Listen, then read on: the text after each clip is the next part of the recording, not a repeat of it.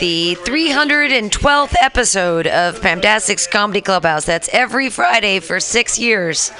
Motherfuckers, coming up next after these messages. And I laugh because five dollars. I mean, that's what I use to wipe my tushy with. So to laugh it off for a mere five dollars is indubitious. But if you can't make it to Mutiny Radio, well, don't even worry. Don't fret at all. You can simply download the podcast post show and giggle in the comfort of anywhere, like your Aspen summer home on the mountain ridge with the kayak ceiling. Yes. So all you got to do is just go to podcastics.pcrcollective.org slash comedy clubhouse, or you can listen live every Friday from 8 to 10 p.m. as your host Pam Benjamin brings you the best comedy from San Francisco and beyond the universe. And what's better than the universe? It's a cash cock, honey. Yeah.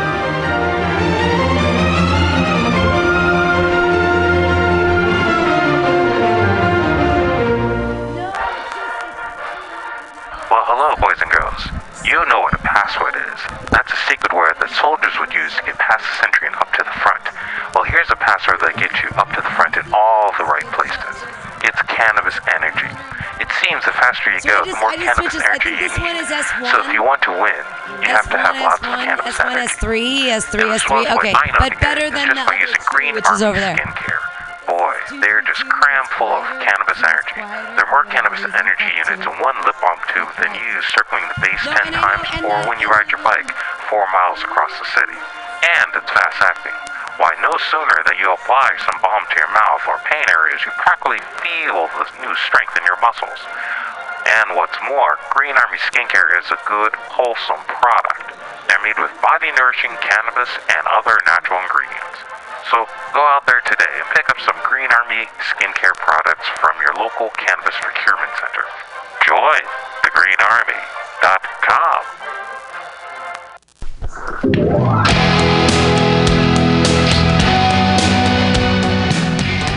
Hey, ladies and gentlemen, we'd like to invite you down to Bender's Bar and Grill in the heart of the Mission District in San Francisco at 806 South Van Ness. Uh, we've got great food by our kitchen counter offer burgers, tater tots, tachos, corn dogs, all sorts of good stuff like that. They're open from opening until 11 p.m. most days of the week, except Saturday. Every Saturday night, we've got live rock and roll, some of the best local bands in San Francisco and touring acts as well. Come on down, 10 p.m. Rock and roll, only night of the week. We have a $5 cover charge, always five bucks for live rock and roll. We're open from 4 p.m. until 2 a.m. Monday through Thursday, Friday, Saturday, Sunday, 2 to 2. Come on down, have some drinks with us. We've got Whiskey Wednesday, Tequila Tuesday, and we've always got the Steve McQueen special. Shot of bullet bourbon and a can of California lager for 8 bucks come down and enjoy our patio. It's open uh, in the afternoon, not really in the evening, but a lot of good folks hanging out back there. Come on down, give us a shout, drop by the bar, make some friends. Thanks, folks. Bender's Bar and Grill in the heart of the Mission District, San Francisco, California. with a happy hour every Monday through Friday until 7 p.m.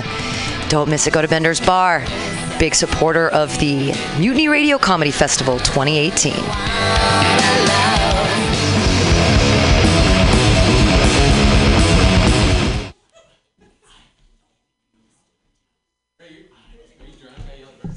No, I'm not drunk. I'm just doing it by myself. Yay! Yay, everybody. And then yay. Welcome to Pamtastic's Comedy Clubhouse here on mutinyradio.fm.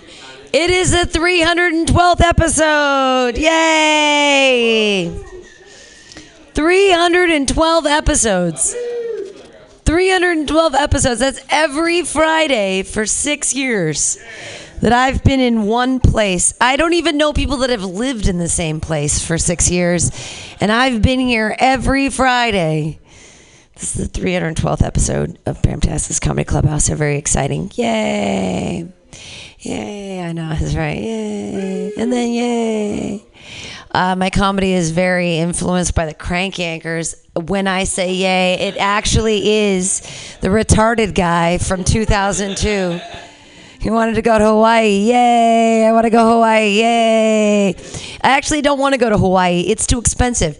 It's cheaper to go to Mexico, you guys, because it's 20 pesos to the dollar. Do you know what that means? Everything is free in Mexico. That's not true. I mean, practically. It's fine. It's great. I don't understand why our president hates Mexicans. He's like, they don't work and they're rapists. Uh, everyone's employed in Mexico. It's amazing. Every single person has a job. They're either security person or they're bagging groceries. They're at an OXXO. There's an OXXO. 7-Eleven but damned. There's an OXXO on every corner and everyone has a motherfucking job in Mexico. What is wrong with Mexico? Nothing. I'm really excited when he's like, they were just like, I'm going to build a wall and it's going to be a thing. And they're like, well, um, you need to figure out what's going to happen with the trebuchets. And he's like, what is that even? Trebuchet? And I'm like, and what words are those? A trebuchet is a thing that's like a fa because they're going to send drugs in huge packages with a trebuchet over the wall.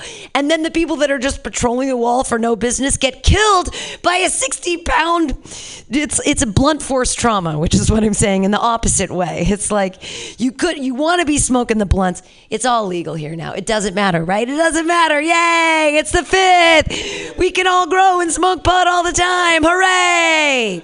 No? Is that not true? I don't understand how anything works. I've been smoking pot every day since 1992. So, like, what's happening differently? I've never lived outside California. That's weird. I don't know. Like, what's the rest of the world like? There's politics and shit, right? I just want to visit Mexico and live in California. What's wrong with me? Supposedly in the East, not East Bay. Let's think about the East. They're having like thunderstorms with lightning and snowstorms and water like tsunamis. Basically, God hates the East Coast. And I say, yeah, fuck those guys, right? I mean, West Coast versus East Coast, right? What, what, West? How do we do West Side? Like, can we together as a group try to figure out how to make our? I can do the the thing with the Vulcans, like I can do the Spock thing, but I can't do West Side. Like, there it is, West Side. Nobody? Okay, cool. Fuck, I don't know. Fuck the East Coast. Don't. I don't. I don't. I we're all Americans, right? I mean, and that's like Cana- Canada and Mexico, right? It's America. They were all in America. We're the, anyways, we're, I'm so entitled to everything. It's so good. I'm a white lady with food stamps. I own everything. Yeah. Sorry. Just, I know it's a problem. They're like, but, but you're white. Why would you need government subsidies? And I say, because I'm a Marxist and comedians' work, it just isn't valued equitably as other people. Like, you could be an insurance salesman and just be on Facebook all day, or you can be a stand up comedian. Uh, one of them makes a lot of money and they kill themselves and become alcoholics. The other are just alcoholics. Like, what's the difference? We stay alive. Yay. No one, comedy. Hooray. Uh, there's a song that we sing. Uh, there's it's an open mic tonight and like a showcase. It's super fun. It's my say it's my 312th episode. Yay! I know. Seriously, like I'm like, oh, what did we? What did I get? I opened up a, a fortune cookie and it said, "Consistency and integrity will breed great things." And I'm like, fuck you, fortune cookie. I've been here every fucking Friday for six years. This is 312 Fridays. You guys get to go out to dinner and have fun with friends. Maybe go on vacation or do a thing. Maybe go skiing. I don't know what you do. I've been here with David Zunzu Kirscher uh, back running the ones and twos. He's also committed to this for no reason. He doesn't even say anything, and it feels good. Hey, I bet you're Chase. He is. There's that guy. You're from LA. He's from LA. He's here for the sixth, the sixth thing. It's uh, we can you guys we we it's we we can pay money at the door. Yeah, it's a show star, but it's fine. I'll do a real joke. I was just talking and being stupid, but I'll you know knock knock. Feminism. I can get my own fucking door. Thank you. It's like the precept of feminism. Ah, I know, right? Knock, knock. Jesus. I know who is that guy? like, right? Is he real? Is he an allegory? I don't know. Knock, knock, and the door should be open to you. Who? I don't know who he is. What are we supposed to do? How many feminists does it take to screw in a light bulb? Hold on, let me knock my dick out of this feminist mouth and we'll ask her. ah! I know it's so funny when I say it because I'm like, oh no, it's feminism. When I say, it. if a guy said, it, I'm like, what? There's an there's an alternate there's an alternate punchline to that joke, and it goes like this: knock knock, feminism. Cats, cats, cats, cats, cats. Okay, see, the first one always gets a better. I love my cat. Does anyone else love cats? You're all cat haters here tonight? Cat hater? Seriously, FZ? Like you are? Are you a cat hater or a, a good? You're a cat lover. Oh, see, I'm a cat person. I'm a crazy cat lady, but not in the way you think. I want to take a cat, my cat, and I want to shave him, and then I want to knit a sweater out of his fur, and then I want to make him wear it. it's because I'm a crazy cat lady. I love my cat. I do. I love all cats. Uh, everybody, we can all bow to our alien overlords, the cats, with one paw, just like the Chinese. They know what the fuck is up. You better bow to your alien overlords. Listen to what they say. Masturbate with them. Anybody else masturbate with their cat? Good. Yeah. I'm glad I'm not the. I'm like, I can't be the only one.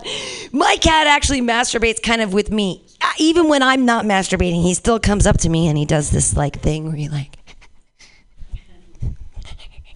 And he like and then I, I flip him over and I see his little kitty crayon come out you know it's so red and pink and so pretty. Kitty crayon and a little and he's fixed but a little bead of wetness comes out to the tip of his kitty crayon and then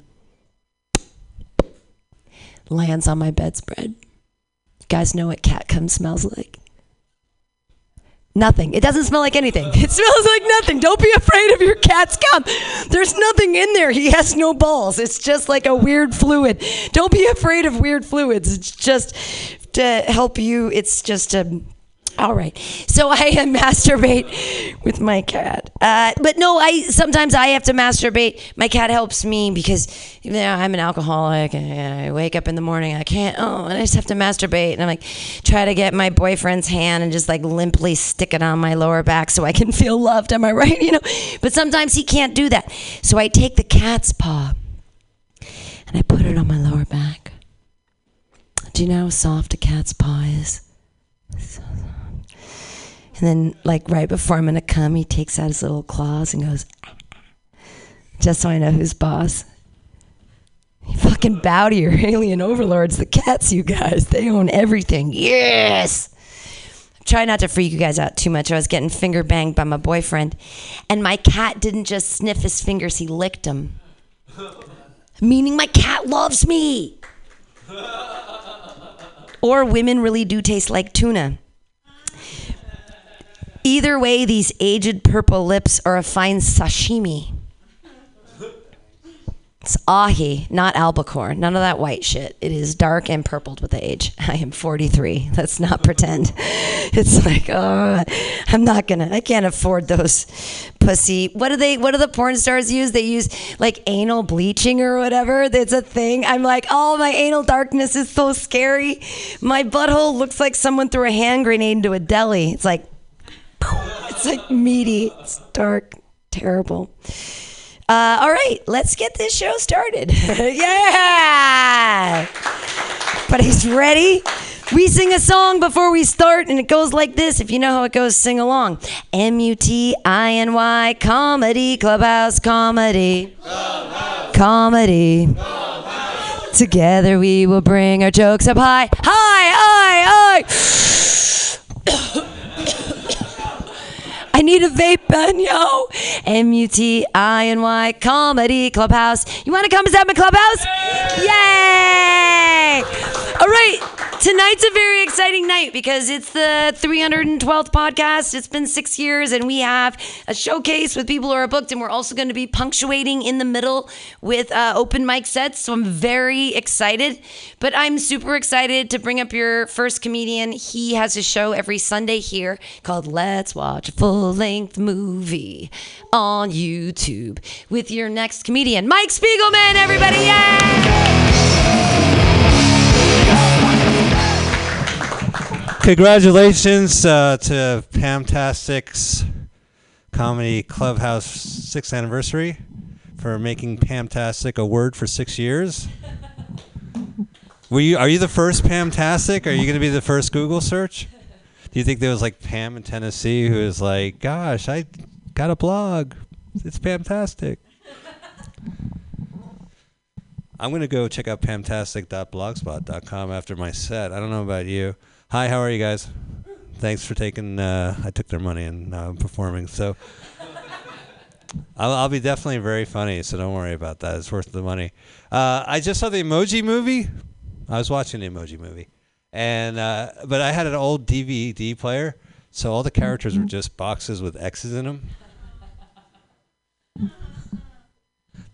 Fortunately, I understood the context through the words from there. I was watching the Emoji Movie. I uh, my wife constantly rails on. Uh, but she's an editor, so every time I say something grammatically incorrect, she corrects me to the point where I think she's just fucking with me at this point. I was like, "Honey, uh, I'm happy to get out of the house whenever you're ready." And she said, "Excuse me, whenever? It's whenever." I think she was fucking with me. I don't think that's true. I don't understand. Like, I want to meet the guy who came up with Snakes and Ladders, the board game. Do you guys know Snakes and Ladders? I want to just hang. I, I want to, but I don't want to go inside his house. I'm scared. How'd you come up with this game? Well, I had a bunch of snakes and ladders in my house, and uh, I was walking over to Square 97, and I thought, wouldn't it be hysterical if I slipped on the tail of a snake and I went down 40, 50 floors and landed back on room 43? You didn't miss much. I, uh, gosh, it's, uh, weed's legal, and, uh, yeah. I voted no.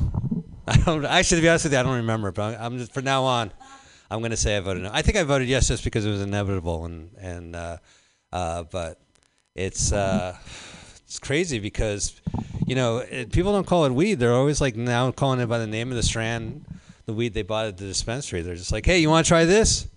It's called uh, Train Wrecks Cross Silver Streak Cross. No, oh, it's a weed. All right.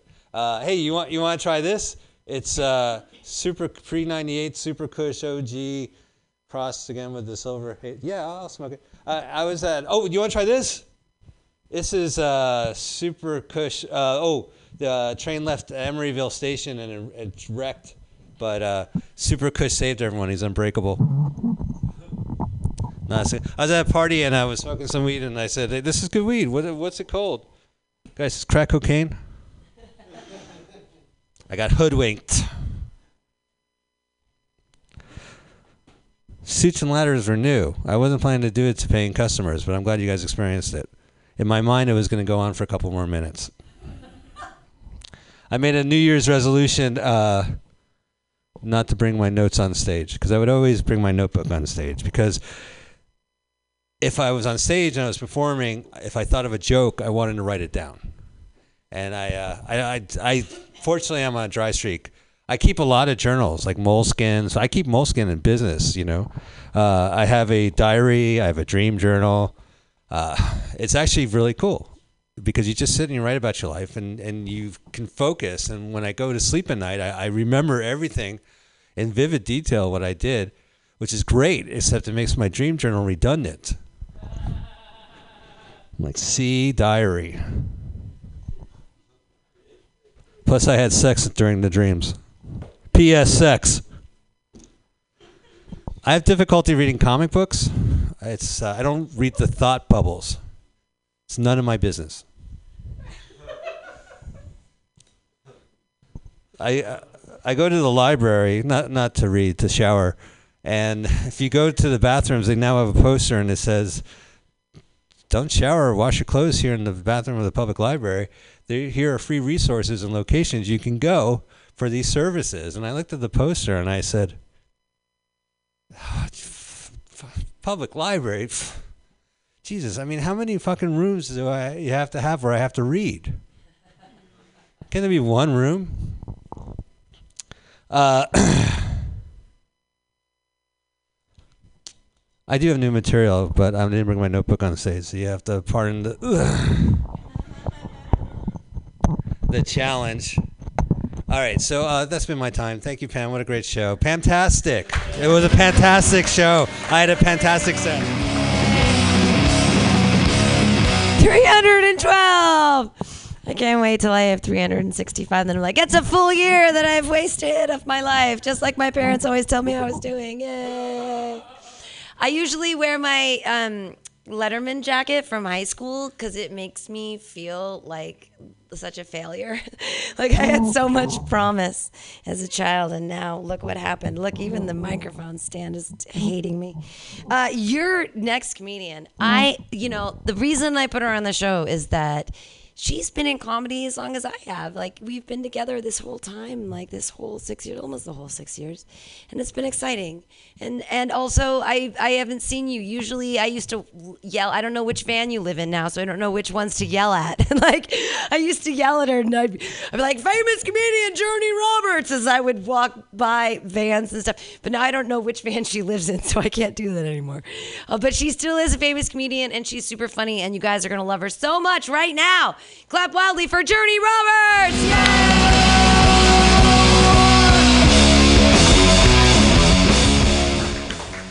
There's more. There's way more vans than school buses. I used to live in a school bus, which is totally recognizable, but now I live in a, a just another ba- van. I'm expanding my fleet. My dad used to live in a car, and you want your kids to do better than you did. So, killing us. I'm not uh, paying to be on the show. This is for my mail because I get my mail here because I'm a disgusting homeless person. So I use this as an address sometimes. Uh, and I shower. I shower right down there at 16th and Bryant at the at the thing. If you guys want to know, that's my whole neighborhood. It's cool. There's a grocery store and a pet store. You don't care about my life. How's it going? Is everyone? I'm a homeless person. No one cares. It's it's a nice being like invisible. It's real nice. It's real like I have um I have this new van and my curtains situation is really not set up and uh, every once in a while I get a little uh, nervous about it and then I remember oh yeah no one gives a shit. I'm not a person. like it's it's real cool because I'm not a per- like I, I fuck in that van and I pee in that van and it's all it's just all because no one gives a shit. They just they walk past, but every once in a while someone accidentally accidentally pays attention, and they like see because like some of my curtains are like burlap, so they're they're like you know it's dark in the van to begin with. It's got tinted windows, and with the burlap, you know it's kind of curtains, but then if you pay attention, you go oh there's someone in there, and every once in a while I'll catch someone's shocked dumb you know town and country face the bleach blonde uh, with the gentrification. Anyway, who cares? No more. No gentrification jokes. I promise. Uh, fuck this city. I love you. Uh, I can't. I really can't complain because I make um, like double. I make like double cleaning money. I make cleaning money twice too, uh, because there's no working people. It's just me. It's just it's like me and three other people. Uh, so fuck you, San Francisco, and thank you for the money. I adore you. Uh, thank you for the money. That's me. I'm trying to be less mean. Like, not nice, but less mean. I don't like nice people. Uh, you're the problem. Nice people are the problem. Uh, I'm, I'm pro bullying. Is anyone else here pro in favor of bullying? I uh, figured out listening to the nice people at NPR that I'm in favor of bullying. There's this guy on there who's real broken up because when he was 15, some kids threw him in a lake. So he went back to his high school reunion to tell those people he makes more money than they do. Which I'm pretty sure is why that little fucking bitch got his ass thrown in a lake. Fuck that dumb piece. Some people just need to be bullied. Like if no one had ever told you that you're boring and smell funny, you could still be walking around like that. Someone took that someone took that bullet for you. That's all I'm saying. Hug a bully, guys. Hug a bully. Uh, but that's me. I mean, I mean, I had a boyfriend once, and um, I used to hurt his feelings just agreeing with him. Because he would always want to sit me down and be like, "No babies. I don't want any babies." And I was always like, "Yeah, we're we're all good, Sparky. Absolutely, no one is trying to trap you, dude. You can fucking, you just relax, my friend. No one, no one wants to keep you around for 18 to 21." Farm boy, uh, I don't know his sperm didn't taste special to me. I could Like I could be wrong. Maybe there's 56 president floating around that little ball sack of that piece of shit. I just couldn't taste it. That's all I'm saying. My tongue has no uh, medical experience that I know of. It's been a lot of places though, so who knows? Uh, sex jokes, guys. I gotta get away from that. That's uh, that's almost stepping on Amy Schumer's toes. She has that whole thing sealed right the fuck up. I don't need to. I don't need, she's got the dumb Midwestern pudgy blonde sex thing going, right? She's got that all sewn up. We can do other things. Hey Valerie, what's going on, lady? Uh, so yeah, I'm trying to I'm trying to find more uh, more love in my heart for misogynists. Is anyone else? I think it's important. Like I get I get I I'm understanding. Does anyone else have woman problems? I uh, I have problems with women. Is it just me? You're all liars. Everyone everyone with a dick in here who's staying silent. You're all full of shit. You're all cowards. That's fine. That's okay. Uh, my my problems are with the hashtag not a feminist. Cunts. Do you know these bitches on Twitter with the hashtag not all men? And of course, not all men, but you know, enough of you.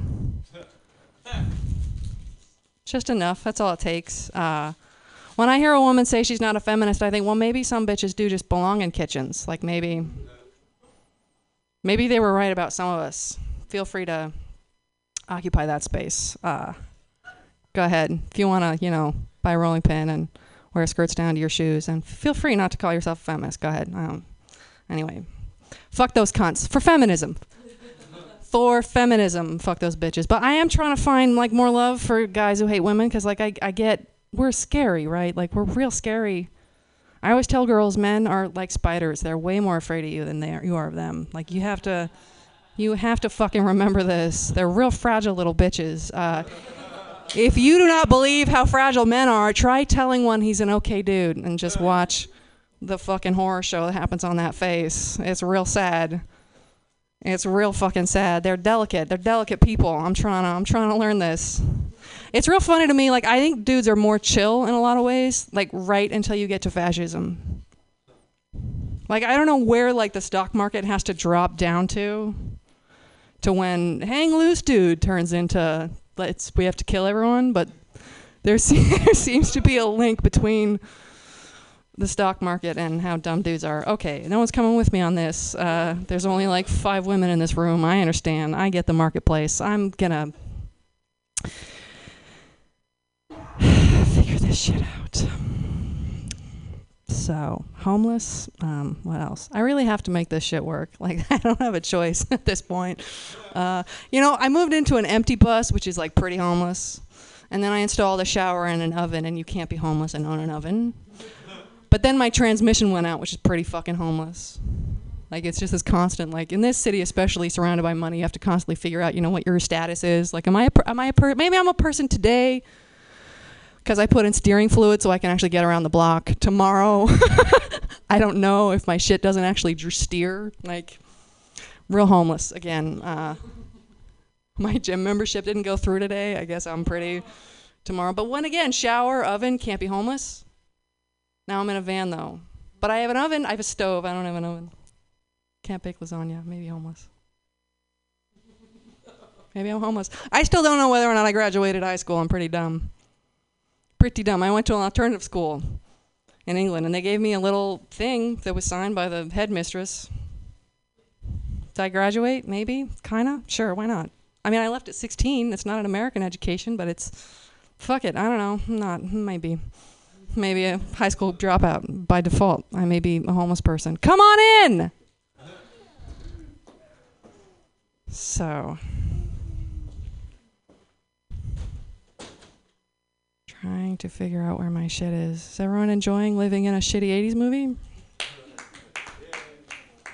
I think that's what happened. I think everyone just wanted to be the plucky underdog in a bad 80s movie, and we're doing it. We're doing it. You guys holding up? Are we going to make it? Eh. At this point, I'm like, take it down. Jack White is about to start directing films, which I'm super stoked about. Yeah, that's all I wanted to know. He's doing that. And after that, maybe that was the whole program. Like, maybe not mice studying the earth like hitchhikers. Maybe just as Jack White makes one film and we're burn the place down. What do I care? So, so so glad not to have kids. I'm so thrilled every fucking day not to have to worry about something shorter than I am to fucking death. Everybody, yeah.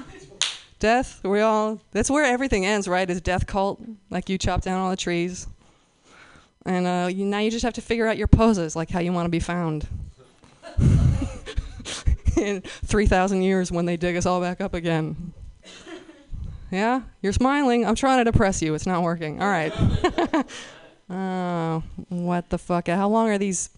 I haven't been on stage because uh, every uh, young female comedian gets to a point in the comedy scene where she's touched too many dicks and she has to vanish for a while. That's just too too many, just an excess of dicks, and you got to go away for a while and think about yourself. Uh, it happens. I understand. That's again why I'm trying to find like the the the you know the love for the misogyny because I get the my, my like sex just comes built in for me. Like it's just you know because life is so easy for women, just so fucking easy. Like dudes don't understand. It's like driving like a, a bank car around, you know, with like b- bullion in the back, and just trying to run groceries. And people are saying, "Is there money in the?" Shut the fuck up. No one likes you. Shut up. No one likes you. Like it's easy to find dick. It's just hard to find good dick. Like there's dick everywhere. It's just yeah, yeah. I know. I know you don't care. I wouldn't either. If I had like taken one group of people and shut them up for thousands of years, I wouldn't want to hear anything out of them ever again. That's a jar you don't open. That's a jar you put at the back of your pantry and you forget fucking exists except when you want to fuck it. That's what you that's what you have to do. You don't have a choice. Uh, so I'm sorry for talking for 10 whole minutes. I, I'm sorry. I apologize. I hope you enjoy the rest of your evening, gentlemen.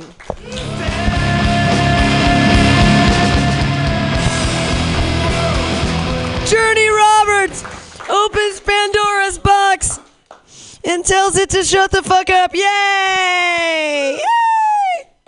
Yay, Journey. I'm so excited about your presence on the planet and that you've been here at Mutiny Radio for so many years. Yay! Uh, well, we're gonna, yay, we're gonna go kind of back and forth between uh, booked people and open mic people. And your next person, she's here, and I'm so excited that she is. Uh, super hilarious lady. It's you. I signed you up. Did you not know you were going up? Dude, I signed. I signed you up. I, I, you were here, and I was like, "She's so funny. She should tell jokes." It's only like four minutes. You'll be fine. You could do that in your sleep. Everybody, Valerie Finale, yay!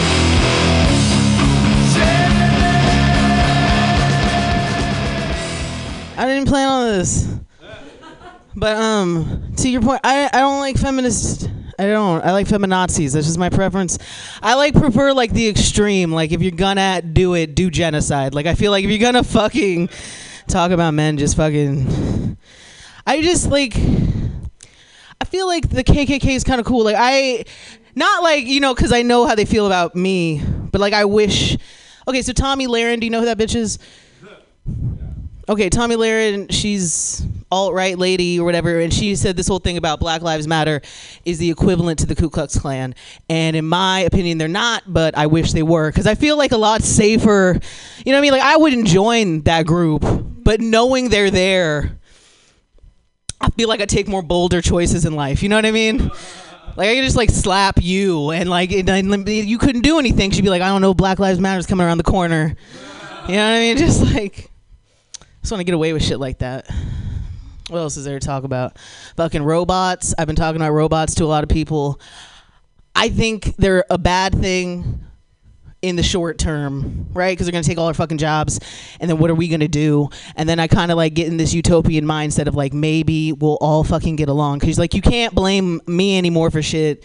You know what I mean? Like if it's robots actually take like immigrants can no longer be blamed for shit because it's robots. It's fucking Sophia or Sophie or whatever the fuck that bitch's name is, who makes better jokes than most people, which is weird.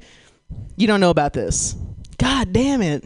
Saudi Arabia made a robot a citizen last year, and her name is Sophia or some shit. And then she went on fucking like Good Morning America with Piers Morgan, and he was like talking shit about her, and she was like making facial movements and shit like she knew. And the bitch was like, "Yo, don't talk about her when she's in the room." And he's like, "She's a fucking freak robot." And then the bitch was like, "Kill all humans," and and they were like, "How'd she do that?" And it's just ah, you know, we just programmed funnies. Yeah, fucking robots. And then there's that argument that we should give pedophiles baby robots. not baby robots, but like baby toys. This all sounds wrong. Like the idea is that we should give pedophiles like an alternative to human children to fuck around, fiddle around with. It's oh my god, but like, is it bad? It's not a real kid. It's just a fake one. I'm just saying it's like vegans, right? Like they don't eat real meat, but they eat like fake meat like shit, so then they can like survive and like just like not kill themselves because all there's kale and shit.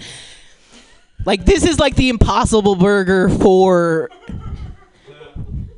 pedophiles. Whatever. Anyway. I don't know, Chappelle. Do you guys watch Chappelle specials?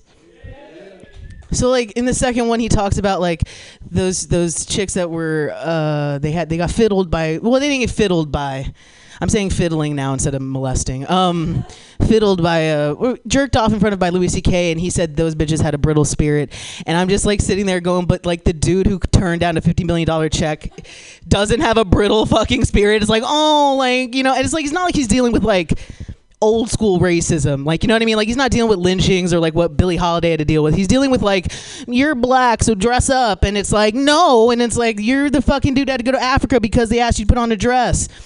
You seem pretty brittle. I don't know. Like, I just wanted to talk about Chappelle on record. That's all I wanted to do. Maybe he'll let me, let me, you know, get fiddled by him.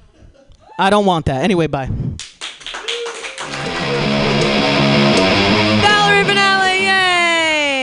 Then yay! I don't know if I'd want to get fiddled by Dave Chappelle. I mean, I mean, any, I mean, we're kind of taught that like any famous person that wants to diddle you is pretty cool, like right, Monica, like right.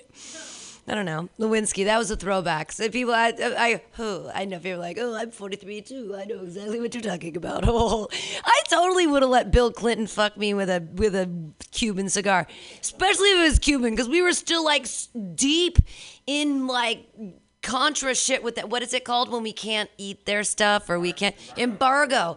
Yeah, so like a Cuban cigar. What? I don't know. I think it's sexy, especially if you smoked it after with all that pussy juice on it. I don't know. I didn't think. I can't believe has anybody made like bootleg porn? Not like I mean it wouldn't be them, but people must have done act outs this point. I don't watch porn, so I don't know. But is there like a Clinton Monica like fetishy thing with the kid? There. Thank you, John. Thank you for knowing that that exists. Because it had to be. I just don't. Cool. I love I love the past. History. Learning is awesome. Your next comedian, he is also almost 40. Uh, and that is, it's, I'm stealing one of his jokes on that. You guys are going to love him. Put your hands together for Roman Leo.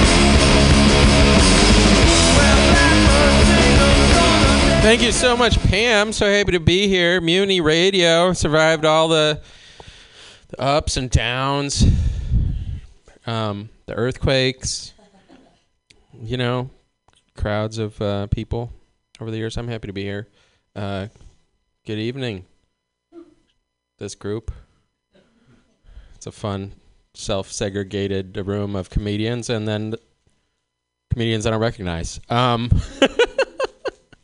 Yeah, she said I'm, I'm I'm almost 40 and it's true. I'm 42. Uh, I wrote that joke 27 years ago. I was talking to a uh, crackhead over uh, by the liquor store. Maybe it was I don't know, it was Zach. Anyway, um I'm kidding. They don't know who he is. Anyway, this guy challenged me to a game of strip poker because I was wearing two jackets. And uh, you can't play strip poker with a homeless guy, right? You can't defeat someone wearing seven layers. You can't. Um, I have a, I have a vasectomy.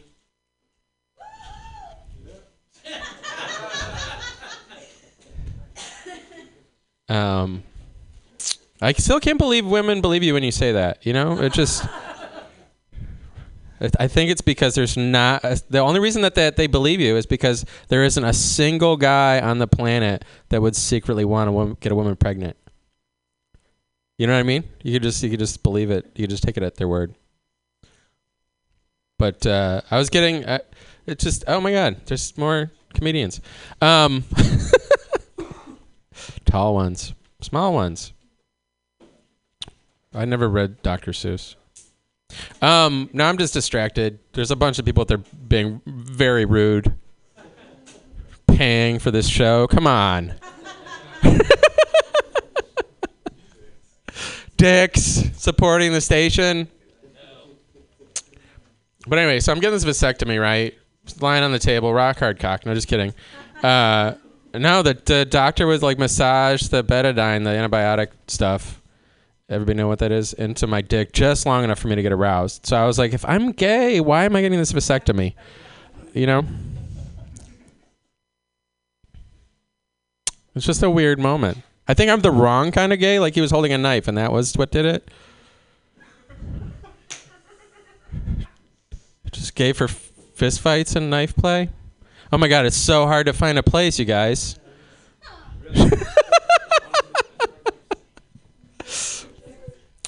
um, no, I. Uh, people look at me and point at me and then say the word Trump, and it's just you can't look like this. You know what I mean? I'm sorry that I don't like to shave. It's weird. I thought the they really do fear the beard or something. Um, but uh, I, get, I get how everybody feels about Trump and Trump supporters. So you're like, oh, those Trump supporters, and I'm like, yeah, but he's got cute abs, you know. Anyway, right? Isn't that how everybody? It's we're conflicted because it's family. and uh, right, yeah, I didn't, I didn't vote, and that makes people really angry. But I was like, I was like, sure, Hillary was gonna win. in California, and she did. But if you have a conversation like that with your father, and and you're like statistically, one person, unless you live in a county of 50 people or more, etc., voting Hillary. Nobody. I haven't talked to my father since the election. Um, people really don't like it if you don't vote, even if you know Hillary's going to win. am I am I like doing like a satirical thing about the level of uh I can never tell. I can never understand if I'm doing satire. You know what I mean? Like I, I like I say some stuff and I don't plan on being satirical because I don't know what satire is, but you know, I look like I might be being satirical. Uh yeah, that's all I have to say. I you know, and it took I waited. I sat on those Trump thoughts for like how long now? You didn't hear me saying anything about Trump. We're not allowed as comedians because everybody's you know anyway this i sold uh, urine to women i met on tinder i uh, had a great date with her she said she's polyamorous and what polyamorous means is that she, she wanted to talk about her boyfriend for two hours and her her boyfriend smokes so much weed that she couldn't get a job and she's like i need help with a drug test and i'm the only person in here that hasn't smoked marijuana for six months in this room and um, right, it's not cool anymore. It's legal. Uh, anyway, I was like, this date is really boring, but of course I'm gonna sell you urine. I'm a comedian. I need the money. I, you know, and I value myself and my talent. I was like hundred dollars for clean urine, and she came back with ten, and I was like, okay. You know, I need BART fare. Uh, she was embarrassed to exchange urine in a laundromat up the street and uh, she was not too embarrassed to pay me in quarters. It was. I felt like a hero. I really did. I was walking out of my uh, uh, place holding a solo cup with a Ziploc bag in it that looked like homemade uh, hospital cafeteria orange juice. And my roommates were like, What are you doing? And I was like, I am going to get a woman a job. like, this is not worth the $10 of my time. You know what I mean? anyway, she was confused. She was like, "Why is it there? Why is it cloudy? Why are there flakes?" And I'm like, "This is the first morning's pure, uncut, unadulterated, hasn't been stepped on Goldschlager. This is." You could use this on your acne. Anybody else? YouTube life hacks. Have you seen that one? First mornings. But uh, the long story short is she. I mean, we got or she. She's a social worker now. Uh, that's fun. I I'm really bad at stuff like remembering or whatever. But uh, once like one time I tried bulimia and it didn't work. It's like really you can't get pizza up. It does. I just gave up. You know, anybody else? you can't get if you order a, a pizza slice or a, a, a you're not gonna not finish that whole pizza. Midnight rolls around. Are you kidding me? Next day, pizza. Doesn't happen. Um, there's a dead animal skin in this place. Um, my dad is really boring. Hi, Dad. I hope you're listening. You need to learn what it means when people aren't interested in what you're saying, Dad. right? And it's funny because I I get super self conscious if I bore people for even a second. You know, that's one of the reasons I do this. It's to get over my fear of boring people. And so you put me and my dad together, and he he just he won't shut up. And then like I just got my I'm like backing away for like you know like he's still talking, and I'm like I'm down the street now, Dad. You know what I mean? But uh, no, I love my dad. And I love my mom. You can't make fun of your mom. Uh, there's a rule, or dogs or cripples, but definitely not your mom. You know what I mean? Like who can you make fun? Some dogs are dicks, but you know.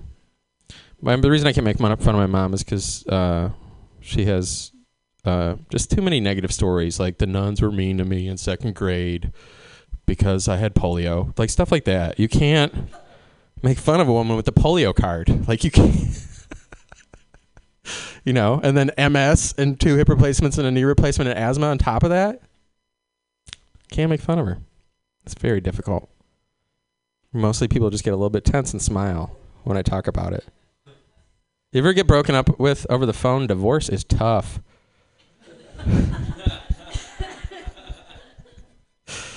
I'm like yelling at her, and the cops are coming. You promised, you know, we're in fr- front of a tire store. There's a, like a chicken crossing the road to get away. That's why. Um, I don't know. I no, I'm I'm being greedy, but uh, I did get some laughs, and that's why I was here. So, you guys, you know, and we, we, the most thing, people will make fun of you. I'm about to say something, and people will, if you say this on stage, people will make fun of you. I mean, not just for if you bring a peanut butter sandwich in a bag that you got from a loaf of peanut butter sandwiches that you froze because you're poor. Like they'll make fun of you for that. But if you say thank you guys very much for your attention, comedians will make fun of you.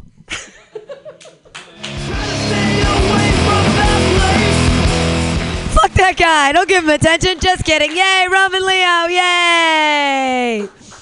And if you're to have a bunch of peanut butter sandwiches together and they're frozen, you should butter the sides of them because then you. But no, because you put them in a pan and you crisp up the bread and then the peanut butter gets melty. Just saying. Uh, yeah, no, so you just you have to crisp the bread and it makes it so much better. Your next comedian, he knows all about how to make bread delicious because he is a comedian and he lives in a strange place with other comedians. Don't you eat a lot of crispy bread? Put your hands together for John Gallagher. Yay!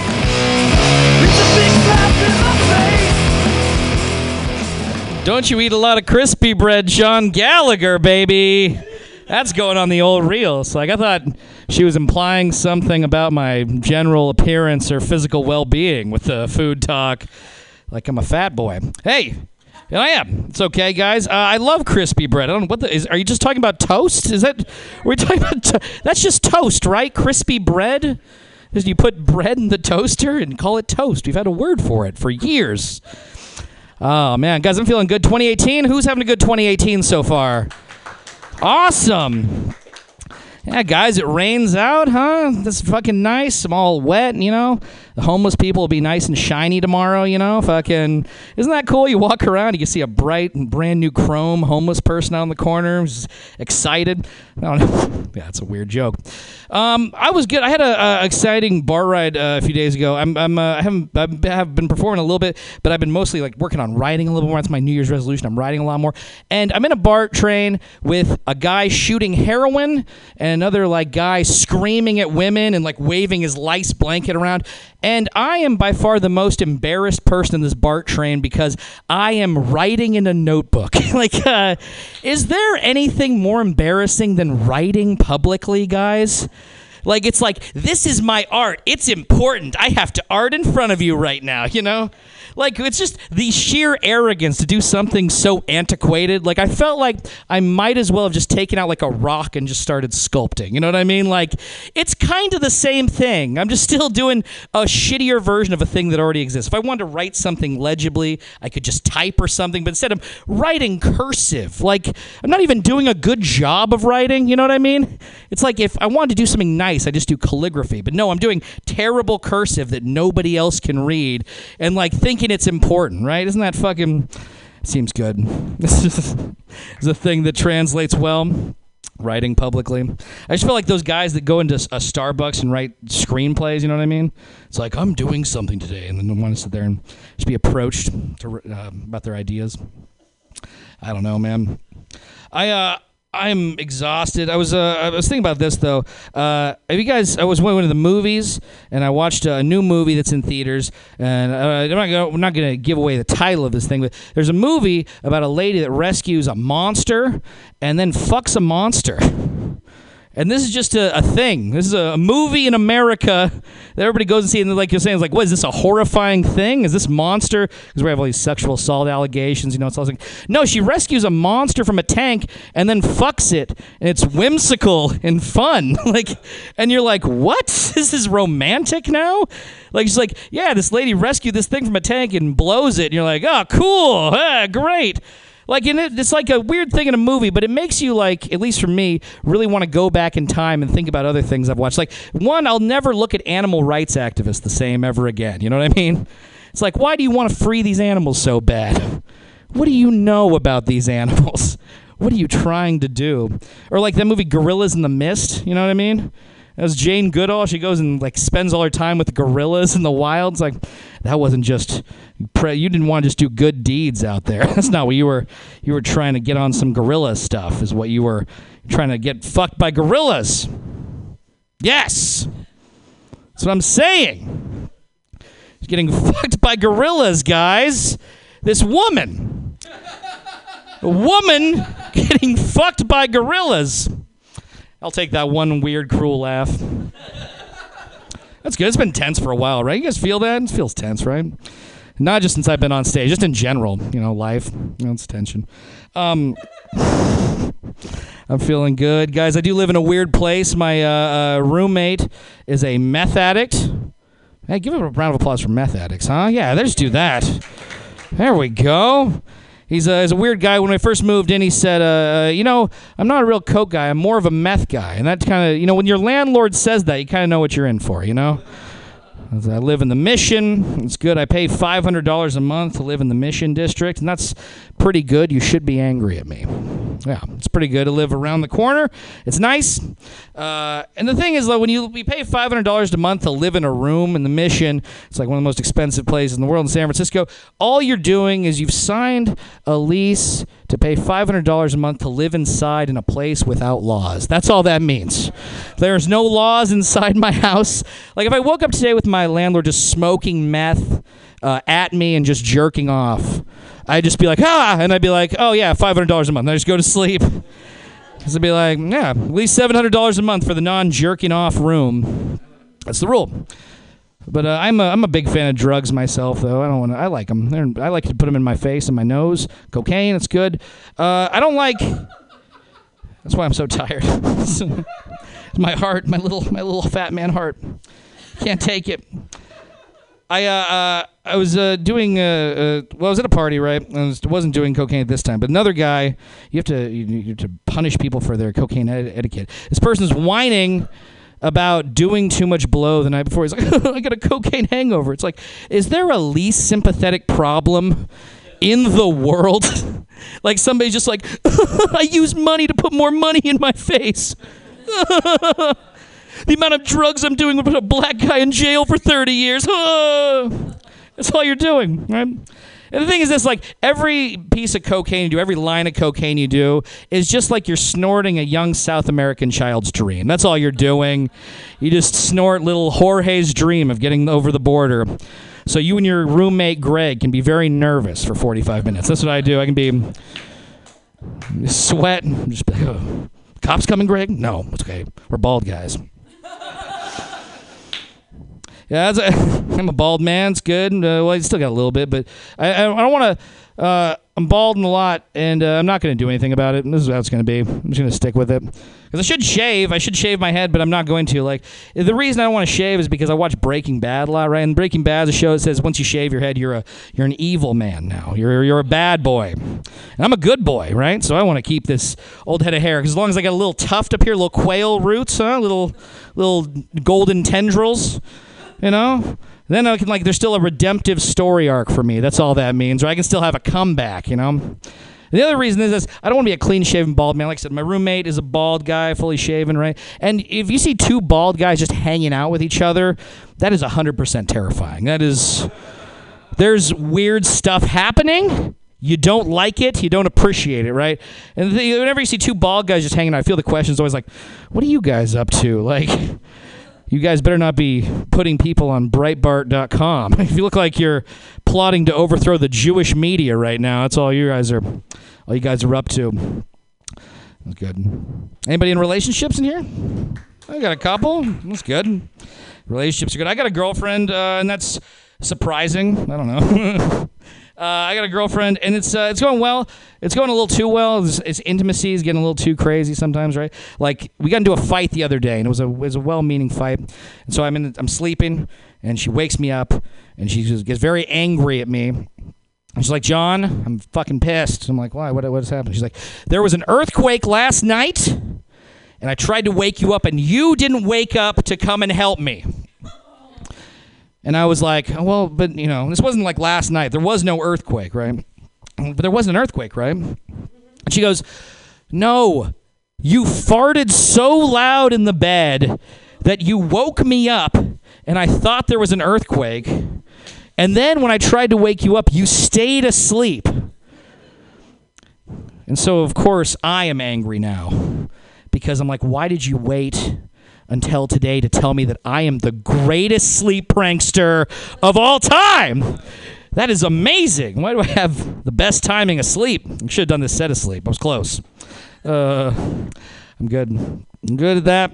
Uh, I'm. Uh, I don't know. There's a new Donald Trump book coming out. It's exciting. I'm gonna go read that shit, man. I'm Michael Wolff. Uh, it's exciting to live in a time with a retarded president. it's cool. We got a retarded president, people that don't believe in science, and then people that don't believe in medicine either. Like, isn't 2018 pretty rad? You know what I mean? Like, it's pretty cool. Like, my favorite people are the anti vaxxers. Anti vaxxers are people don't believe in vaccinations, right? And people now, that belief is so strong that people now don't want to vaccinate their animals for the same reasons they don't want to vaccinate their children, right?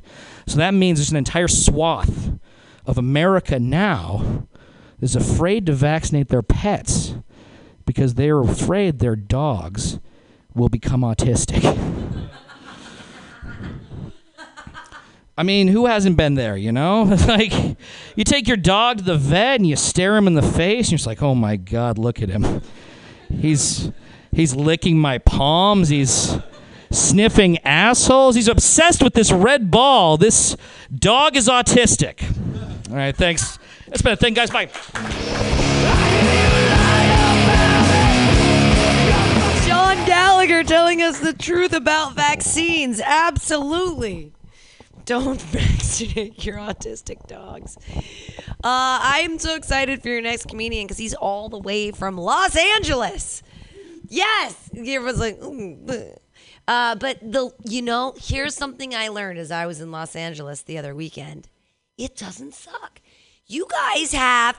I for years have been a dick. No, seriously, I've been like, uh, oh, LA, they have no public transportation, and the Dodgers. But now the Dodgers are like really good or whatever, and you have public transportation.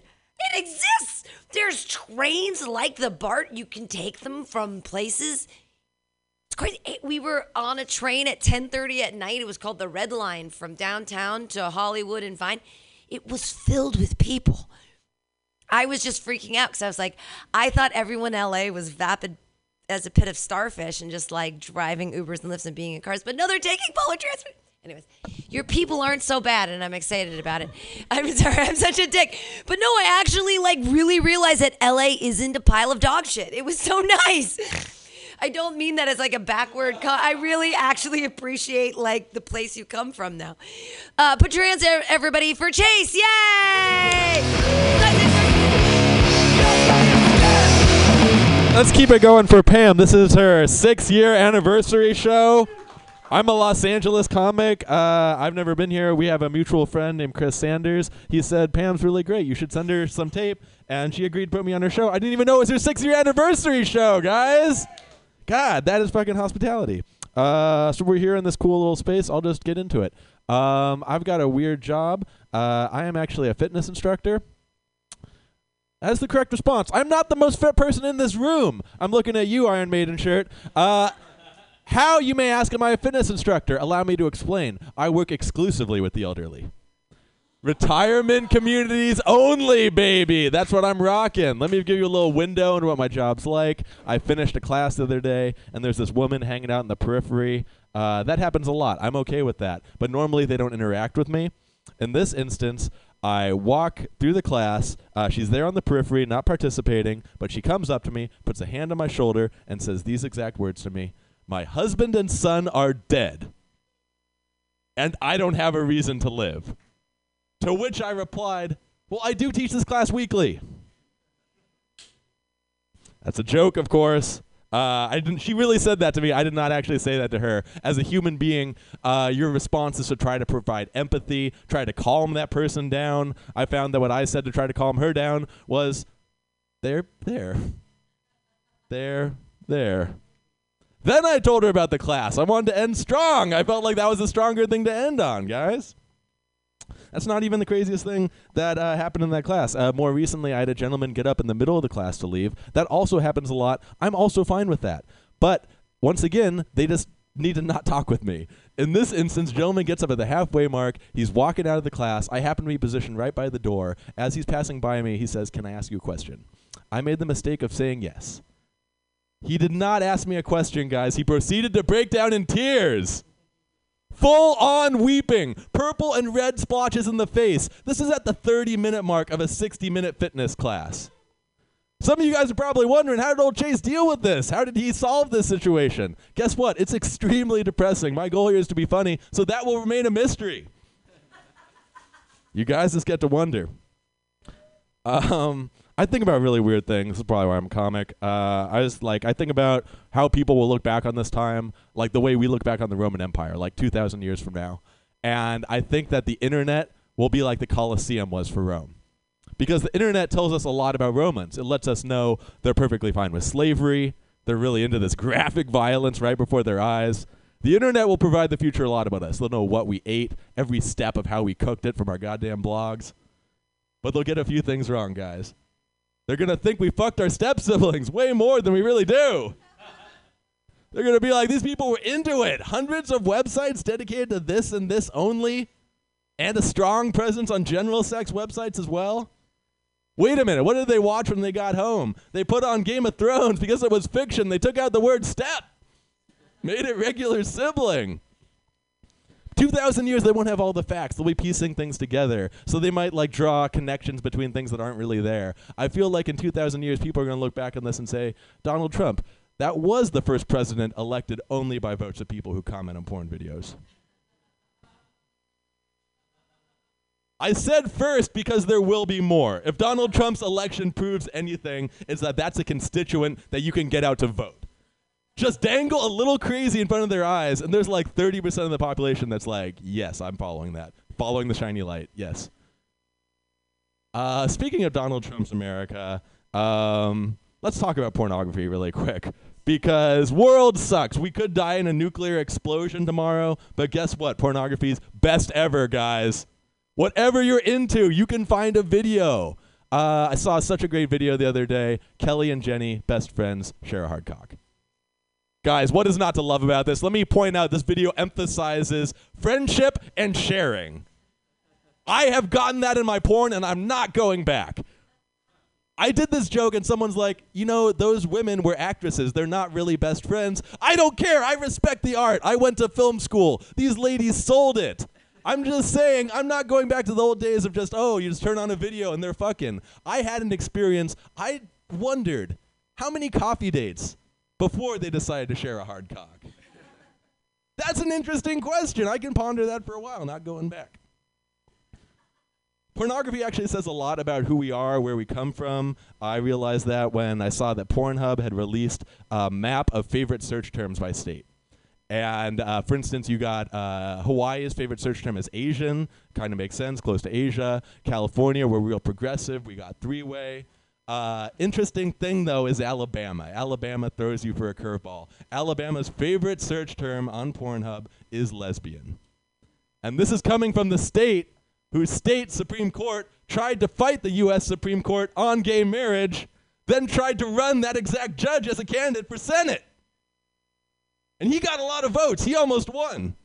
So, based off of that statistic of how many Alabamans support Roy Moore and his fucked up agenda, you'd think that if you had two women holding hands, wearing, like, let's say, flannel, Doc Martens probably, and they're going down a supermarket in the middle of Birmingham, Alabama, based off of that Supreme Court and that judge who ran for office, there's a lot of people in that supermarket that are going to say, get out of here, go home, take your clothes off, start filming each other, and put it up on the internet so I can masturbate to that later.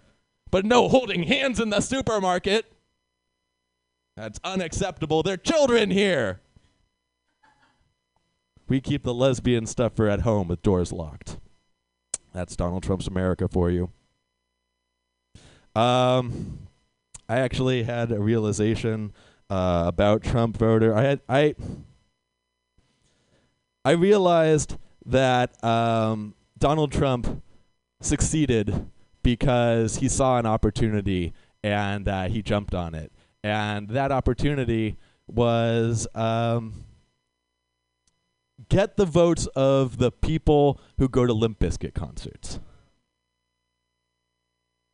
he saw that there was a lot of angry white resentment in exactly that type of person.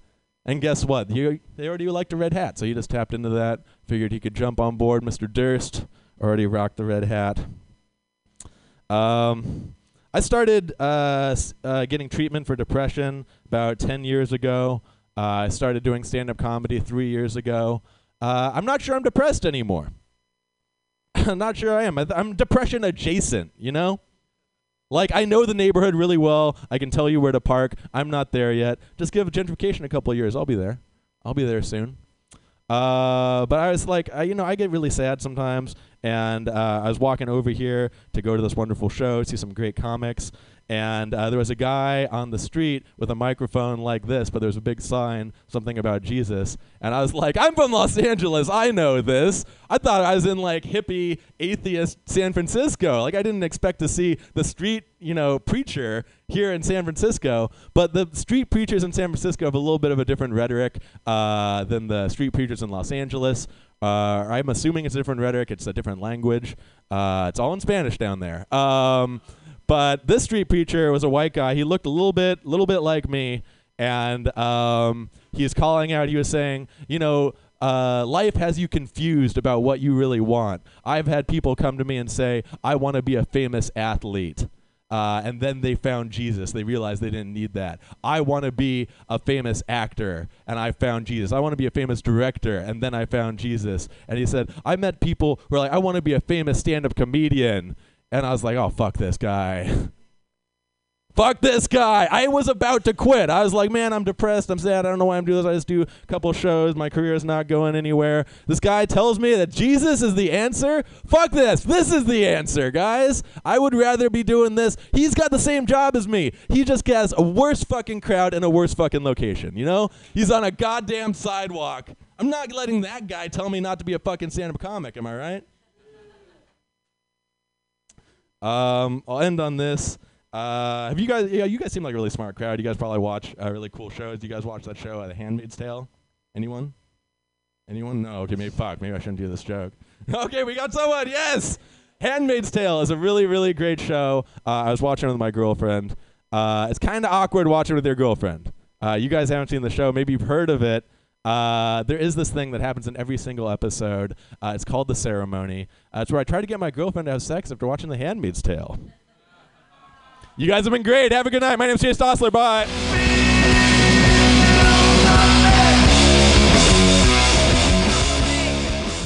From Los Angeles, yay! Yay! So glad that you talked about Jesus and God and stuff. That's so important. Uh, I learned everything I know about feminism from reading the Bible. Uh, it's so great. There's two books in it, Esther and Ruth, uh, about women. And really, all I needed to know, it just taught me how to be a real feminist because reading the book of Esther is like, she saved the entire Jewish people, right? But how'd she do it? Like, she was really good at puzzles. No, she's clever. And she had a hot rack and didn't look Jewy. So it's like what I learned from the Bible hot rack, don't look Jewy. Feminism. Yay. I get it. Thanks for writing that book, dudes. Uh, the other one is the Book of Ruth, and it's like, oh, she has this relationship with her mother-in-law, and then her husband dies, and then she goes back to Israel, whatever, and like, oh, what does she do? She marries the old rich fat dude and listens to her mother-in-law. Yay! Hot rack, don't look Jewy. Listen to your ex-mother-in-law, marry the old rich fat dude. I'm just saying, the Bible teaches women everything they need to know. So exciting. I love it. Uh, your next comedian, I don't see Greg Gettle anywhere, do I? Is Greg Gettle outside? There. Well, your next comedian, what a great guy. Uh, he used to run Tuesday nights at OMG, but I guess last week was his last week because he's this week is his last week at OMG. But he's you can find him everywhere. He's a hilarious guy. You guys are gonna love him. Put your hands together for Greg Gettle.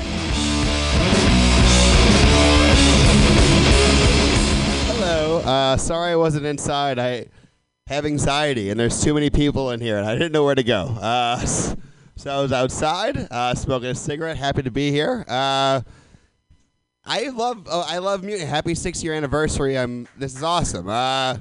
This is a very cool thing. Uh, for people that don't know, I moved here three years ago from Chicago.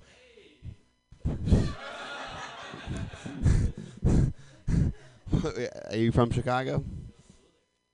Oh, happy! I'm so happy you're here for this for this set, just for the woo. Um, thanks for being here. Um, but yeah, so this is like the first mic I did when I moved here, and I met Zach Wiseman. You'll see him later, and uh, I don't know, man. San Fran, it's it's it's been three years. I've I've changed a lot over the years. Uh, like I just I like I just got out of my first uh, polyamorous relationship. That happened. Uh, y- are you familiar with polyamory? I'm not. a- I'm not recruiting right now. Okay. Uh, you even if I was, you don't. You have nothing to worry about. Uh, I got bigger man. You know, like someone's gonna cuddle me and keep me safe. Uh, and fix the sink. I don't know how to fix the sink. Uh, you could fix the sink. You're. I'd recruit you, dude. Uh, so- oh yeah, you're you're hired. I don't know if you're looking. Um, but no, it's it's weird uh, being in polyamory. You know, uh, especially uh, when you didn't know you're in a polyamorous relationship. Yeah, it's a very San Francisco way of finding out you got cheated on. Uh, but uh, so what happened was um, I was I was seeing this girl. Okay, so she I have to give you a little backstory to make this joke funny. Um, she dated a guy for like three years. They broke up, and then we got together like right after that. And like I was the rebound guy, so like I didn't know. I knew I didn't stand a, a chance, you know, and uh, which was fine. But I fell hard for her, and we were in the lust phase of the relationship. And the lust phase is when she talks about her cats, and you say continue. Uh, cat fans over here. Uh, my cat peeps. Uh, but yeah, so we were, talking about her cats, and we were having a good time, and we were at a bar, and this lady came up to me. She recognized me from comedy. She's like, I, and I was, which is cool, you know, uh, that happens rarely. Uh, and my girl, the girl, she's like, that's so cool that you got recognized. And then a week later, my sweetheart called me and said that she she blacked out the night before. She was drinking heavily, and she cheated on me. And I was heartbroken, you know. And I was like, "Oh yeah, I saw this coming." You know, I'm the rebound guy. Was it with your? You got back with your ex-boyfriend? You know, that's logical, right? She said, "Uh, no. Um, do you remember that girl you were talking to at the bar?" yeah, I, I went home with her. And I was like, "You fucked my fan club, like." That's awesome. I couldn't even write that. And she said, Well, Greg, can we get past this? And I was like, We can't get past this. You fucked my fan club. Like, that's, we're back to zero. like, I should be fucking them, if anything. Uh, well, she's like, Oh, Greg, how about this? How, how about this? How about you, how about you cheat on me one time? Just cheat on me one time and we'll call it even. And like, here's the thing, guys. I don't know if you ever thought about this, but have you ever have you ever thought about fucking your girlfriend's ex boyfriend to save face? right? Like you're like fucking Johnny from the back. Like this is for you, sweetheart. Uh, I hope this brings us closer together. And the thing is, like, I totally would have fucked Johnny. I would have fucked Johnny. Uh, but I feel like if I was fucking Johnny, I would just hear my dad's voice in the back of my head being like, "That's what happens when you move to San Francisco." and you're like, "No, Dad, it's different. it's for a girl."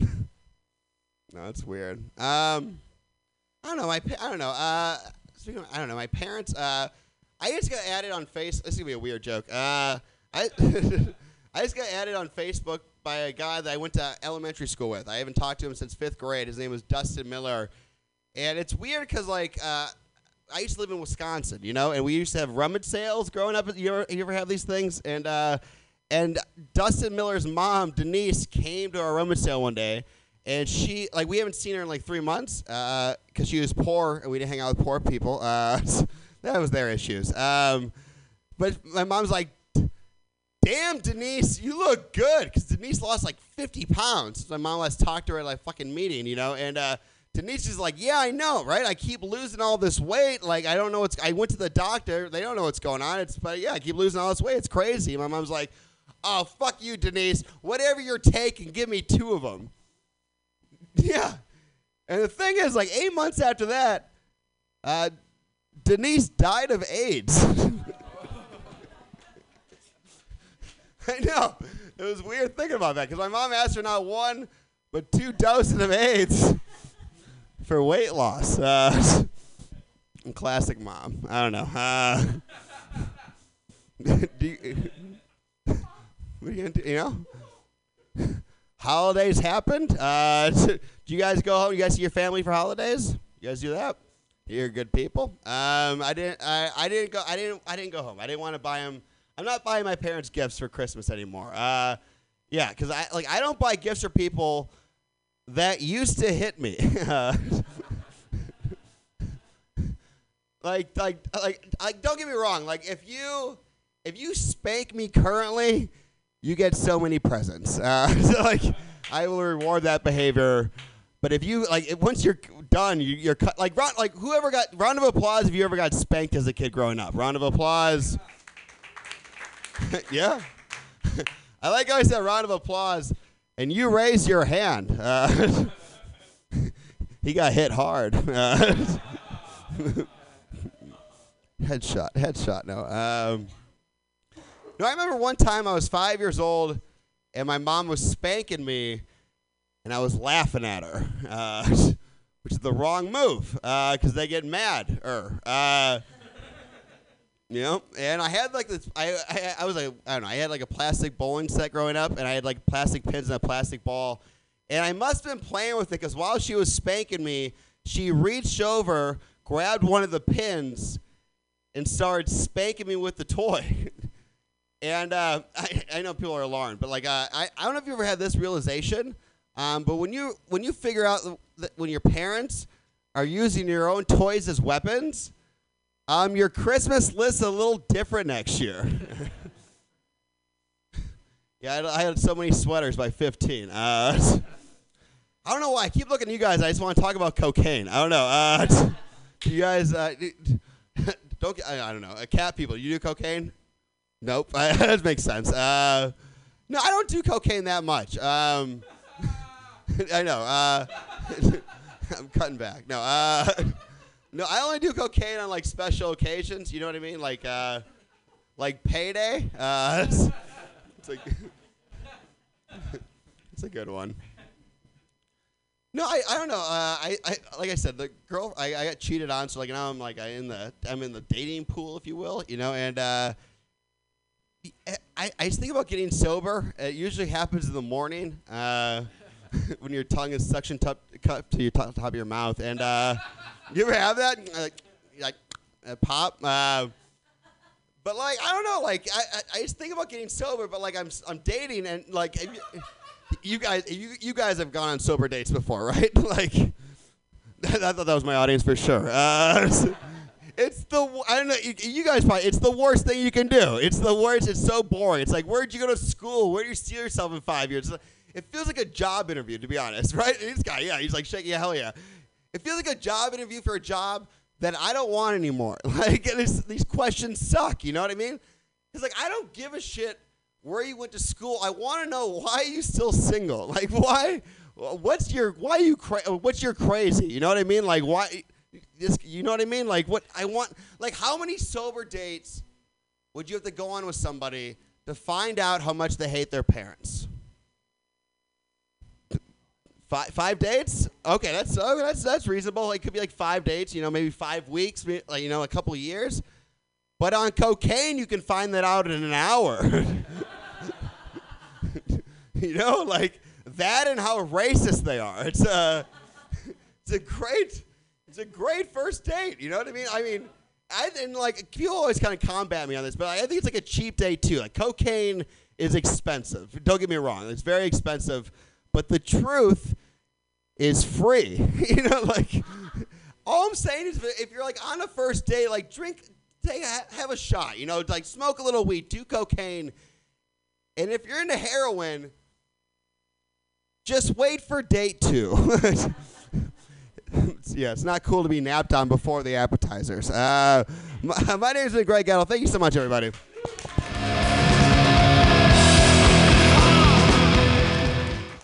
Greg Gettle. That's why they call it speed dating. I guess what you're doing, you just do cocaine during it. Yay!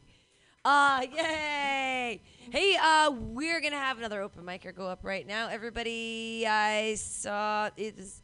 You're well. We can have Brenda go. I was gonna have FCCR, but he's not paying attention, so we'll do you. Hey, everybody, put your hands together for Brenda! Yay!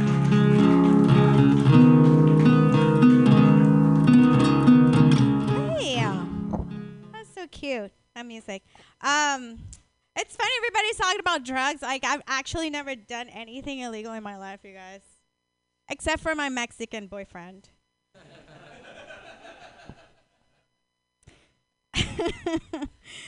I know he had to go away to visit his family on a trip, otherwise known as deportation. He was cute, but before that, I asked him. I was like, "Hey, uh, you know, do you want to like get married?" And he was like, "Mm, "No." I was like, "There's something really wrong about a guy who's not even willing to use you for a green card, you know?" So I dump him. I will let him know when he crosses the border again. I uh, just kind of, I did have many illegal boyfriends when I lived in LA because that was the trend. I um, but right now, what I do, I actually, it's kind of hard for me to come out because I take care of my mom full time. You guys. Oh, thank you. I know the rest of the millennials are like, well, my mom's 25. I don't know what you're talking about. I do. We grow up and we have to be taken care of, right? Um, I do take care of my mom. She had a stroke three years ago, and she needs 24/7 care. So, um, like right now, of course, um, she's in the car, but she's okay. I left the radio on. I'm just kidding, you guys. I tied her up to her bed. She's fine. My God. Um, yeah, it's crazy. I was uh, my whole life. I was this bachelorette living in LA, trying to be an actress, and um, you know now I moved here and I'm taking care of my mom. And uh, my friends are always concerned about my uh, single life, so they're always like, "Brenda, so did you meet a guy?" And I'm like, "Well, I never go out. I don't know how do you want me to meet anybody, unless it's the UPS guy." But she's not that into me. And the pizza delivery guy had to file for sexual harassment three times already like a porn you don't want to watch. Uh, um, yeah, and uh, the hardest part about it is that I actually have to sleep with my mom. So I'm probably going to be single for the rest of my life. Because you know how hard it is to masturbate when you sleep with your mother? It's very hard, you guys. I'm letting you know now. Okay? Don't try it. Non existent, you know? You know she's going to criticize my technique. It's not going to go there. Um, the problem with me is that I look really young uh, for my age, so a lot of younger guys want to go out with me, and uh, it is a problem. um, yeah, so it's like I'm becoming the cougar that I never wanted to be. I'm sorry, I'm Puerto Rican, the chupacabra that I never wanted to be. And um, and younger guys never have a place that we could go back to at the end of our date, you know. And they always want to go go to my house, and my mom does not like when I bring boys back to our bed. She's like, "No, Brenda, I'm the only one who can wet this bed." You know, I'm just kidding. I don't bring boys back to our bed. I bring men. Men who like threesomes. These are some really fun threesomes, you guys. Like every couple hours, I'm gonna wake you up, and you're gonna take my mom to the bathroom. Okay? Thank you so much, you guys. I'm Brenda Lamberty.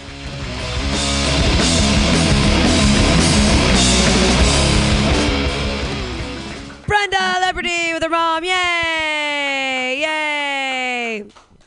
Uh, your next comedian, he's been chilling out in there. There he is. Uh, I have a long history with him. He's been around. He was a comedian. I think it, actually before I was even a comedian. We started at the same time about six years ago. Either way, I remember when there was there used to be this old club called it used to be Kimo's, and it was upstairs at Kimo's, and he was so weird. He'd sit in the corner and he had these gloves on, and he'd pretend to strangle people. But I knew he was joking, but it would freak people out, and it made me laugh so hard. And it was like he was totally trying to be creepy, and I don't know why, but it just like added to like the the idea and the like. It's like he's like the Andy Kaufman of the San Francisco comedy scene. Back then, at least, you were very trippy. You know, you were purposely being weird, dude. No, no, it's fine. It was fine. I love him so much. You guys are gonna love him too, everybody. FC Sierra, yay!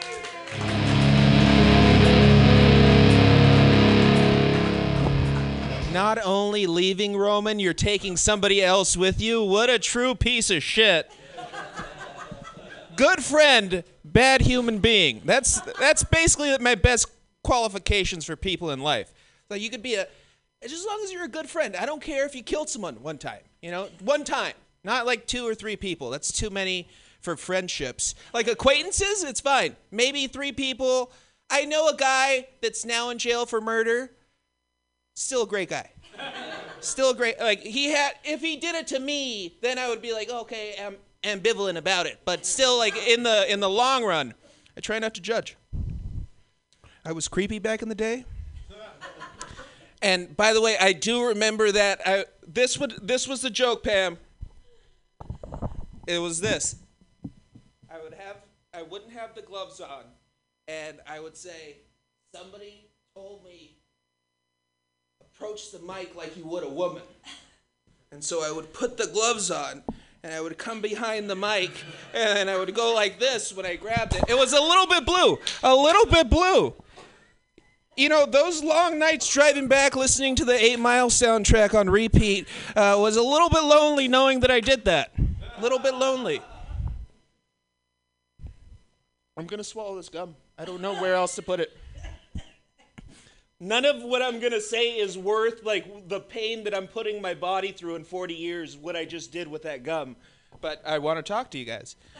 Uh, you guys aren't terrifying. You seem to have faces. That's great. No offense if you know anybody that's faceless. Ooh. Uh, I'm less scared now. I'm less terrified. Uh, you know, the people that are get it's the tattoo people. They used to be scary to me. I used to see it uh, like they're not terrifying anymore. You used to see 10, 15 years ago, you saw a guy and he had the full sleeve tattoos and on his neck and on his face, and he had to earn that with a lifetime of poor decision making. And he went to prison, and somebody had a toothpick with like a a pen that, that leaked out and they just kept on stabbing him and then he has a beautiful tattoo you had to earn it with bad deci- and now you just get to have them and you get to be at a coffee shop and you're serving an $11 cup of coffee and I, and I see the guy and i'm just like why is this $11 why why is this an eleven dollar cup? They're like, oh, it's fair trade. Nobody was hurt in the processing of this coffee. I'm like, it says kill them all on the side of your neck. I don't know where your caring comes from.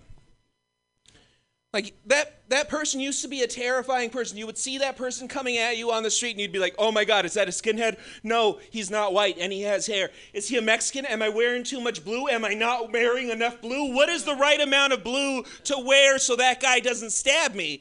And then the guy that I saw recently, he had full sleeve tattoos all, all up on his neck and his face and he was like I wasn't afraid. I saw him and I was like, this guy is not going to stab me. He is wearing what appears to be yoga pants, and you can't hide a knife in there. It's very difficult. It tears the fabric. Uh, it's. He, he had a cloak on. I'm not sure if he was like a wizard trying to disguise himself as a muggle, but he, he was working it out. But you see, those people used to be terrible. Like the other day, I was watching TV and there was a guy, and he was fucking terrible. Like he had the full like death people, dead faces and skulls on his thing, and there was like bleeding things. It said death, destruction, filth, and greed on the side of his neck. And I was sitting, and I was terrified. And he was just like making 300 cupcakes in two hours on the Food Network. They're just like, is he gonna be able to complete this buttercream frosting challenge in time? And I'm just like, this guy is a fucking. He has three teardrop tattoos on his face. They're like, no, that's frosting. Wow, what a talent! What an amazing baker. Um. I went to the library recently, and I was talking too much, uh, and the woman got mad at me, and I knew that she was mad at me uh, because she drew herself up from her hunchback that she earned through years of the Dewey Decimal System. And she looked at me in the face and she said, "Sir, this is not this is not a place for talking. This is a place for homeless people to take baths." True story.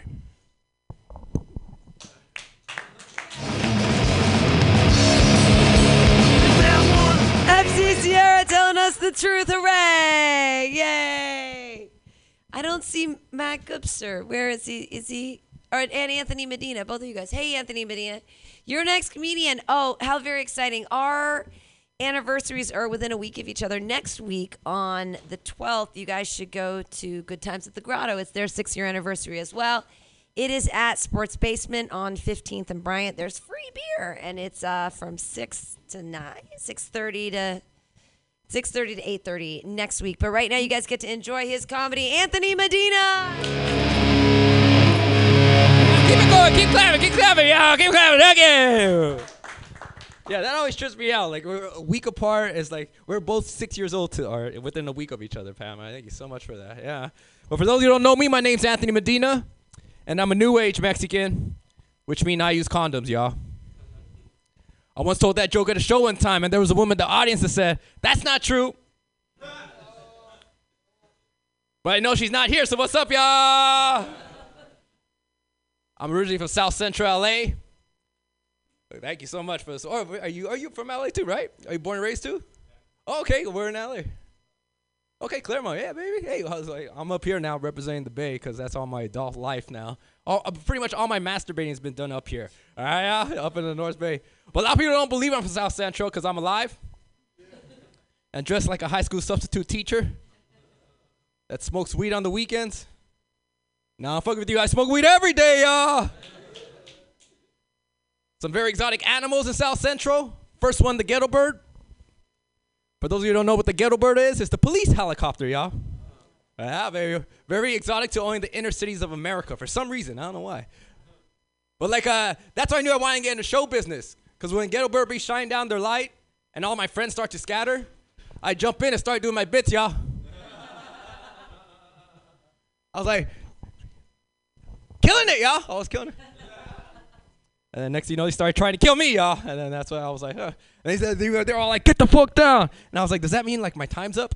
Uh, because as a comedian, you think like that. Shit. We think like crackheads when it comes to time, y'all.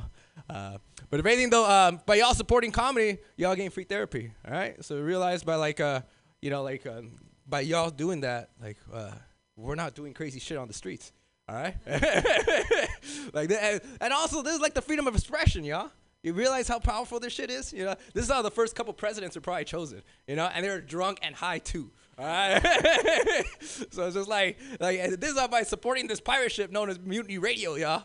Uh, cause like uh, this motherfucker has got no bar knuckles whatsoever. Uh, is that what's called? Bar knuckles? Bare knuckles? Barnacles, there you go. See, yeah, there you go. I'm in South Central LA, baby. We got a little different lingo down there, right? That's a barnacle, or little barnacles or something like that, man. Come on. Sounds like a fucking tostada. Uh, I used to work in the sex industry. I used to be customer service manager for a vibrator company, y'all. Yeah, it's like you like you actually get good insurance. and You get great dental. Uh, but like uh, so you get you learn some interesting shit learning in uh working in the sex industry. Like uh, for instance, number one selling vibrator is the rabbit, you know, and also the rabbit if you also bend it and put it on a flat surface, it'll race across the table. And being that we were Latino in the warehouse, we bound this shit, y'all. Lost a T-shirt that day. This one time, this woman came in, she called in. She said, "Excuse me, or there, there's like uh, something wrong with my vibrator." And I was like, "Well, what seems the problem, miss?" Well, every time I use it, my heart starts to race, my body starts to clench, and I start to lose my breath.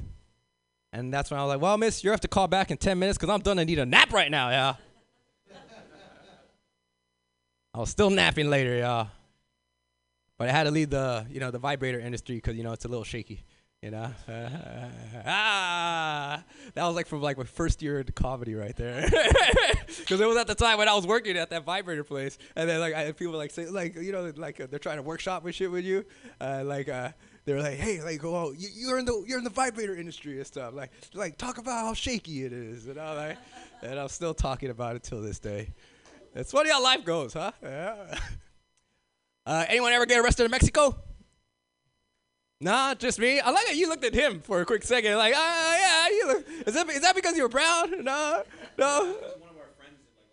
Oh, okay, no wonder. All right, see, y'all are always up to something. I can tell. But y'all look at each other like, oh shit, who who has the drugs? Uh, but if anything, no, that was crazy though. Like, um, the thing that saved me from going to like jail in Mexico because I got arrested and shit was like uh, there was a, sh- a guard shack that you had to pass, and in order to get past it, like uh, I was in the back seat of the Federales car, like uh, fucking crying my eyes out, uh, cause I thought this was it, y'all. I thought this was fucking it. Y'all ever used to see the old Batman with Adam West? Remember, like, remember how it used to end? Like, you know, like they'd be in like a scenario and stuff, you know, the cliffhanger, and then all of a sudden you hear the voice saying, Is this the end of Batman? Will he ever get out of Mr. Freeze's lair? Tune in next week. And I was like, I don't know why, but for some reason, in my mo- one moment of panic there, that's what was going through my mind. It was that fucking voice going like, Is this the end of Anthony? Will he ever lick another butthole in his life? We won't know because he can't stop crying, y'all. Tune in next week. But then the only thing that saved me was that at that exact same moment, my friends were coming in at the Federales car, y'all. I mean, in, in, a, in a taxi. And so as I was in the backseat of the Federales car, my friends were coming in at that with a taxi. And I was like, oh my gosh, and this is it, y'all. So then uh, next thing you know, like uh, Mexico is a land of entrepreneurs, which means uh, we started negotiating how much my life is worth. And uh, realize this, y'all. At the end of the day, no matter what, how cool you think you are, your life might only be worth $30 in Mexico, you know? I recently moved into a new spot, y'all. But like, uh, only thing is, I had to convert the dining room into my room, which means not only did I have to build the wall, I had to pay for it as well, y'all. And I remember doing this, y'all. I remember doing this because I was like building it and like using my hands, you know? You're like, because now we type and shit and you can't even fucking grab your dick right anymore. It's so sad. Uh, but like, uh, if anything, I was using my hands and working and then I was like, oh shit, he got me. He got me.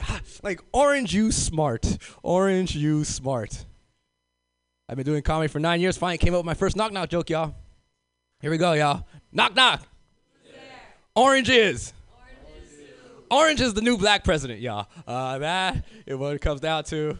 Y'all, y'all gotta realize it's tough to make a good knock knock joke. All right, you gotta give that some fucking credit. And then also, two funny fact, uh, coincidence as well, is that uh, both of those things have three more years. Uh, don't worry, it's either gonna be he's either gonna get impeached or reelected. Uh, so sad, but it is true. All right, y'all. Uh, everyone just always gets so sad with that shit. It's gonna be okay. All right, I know you like you see a lot of shit on TV and stuff. You know, you can program your shit to like understand positive images too. Y'all ever see like? Do y'all ever like fucking ba- try and balance out like positive imagery with negative imagery? No, y'all are just fucking watching porn, huh? All right. I see how it is. Like, no wonder you're all sleepy and shit. You know, you're like, God damn, I did three times this morning, yeah. Oh, yeah. If anything, though, um, I went to high school in East LA, y'all. And, like, uh, they used to throw a fucking desk out the second floor, y'all. Out the second floor. And I was like, oh, it must be second period. Uh, not only that, they were smoking weed. They were smoking weed in the classroom, y'all, during class. Like this really happened. And I was like, God damn it. Like, shouldn't you be teaching class right now, man? You know? All right. So, okay. Y'all don't believe that should happen, but it did happen. Uh, if anything, though, um, I, I made it to college, and I got the depth to prove it. Yeah, are you guys there? Are you guys there? Yeah. Yeah. How much? That's okay, man. We're all here. Uh, like I I got 30k for going on. What you got? You know what I'm saying? You know, I like how white guys. They're like, nah, never, never about money. it's okay. Uh, but if anything, though, like realize you're still gonna get a better job than me. You know, like, I, like I, that's why I fucking like do comedy. Cause I'm like, oh, I got some issues to talk about too. Uh, but if anything, though, just remember this: no matter what happens in your life, y'all, remember that somebody's always out there touching themselves at that exact same moment. So even in your darkest parts, someone's touching their darkest parts as well. Smooches, y'all. I'm out.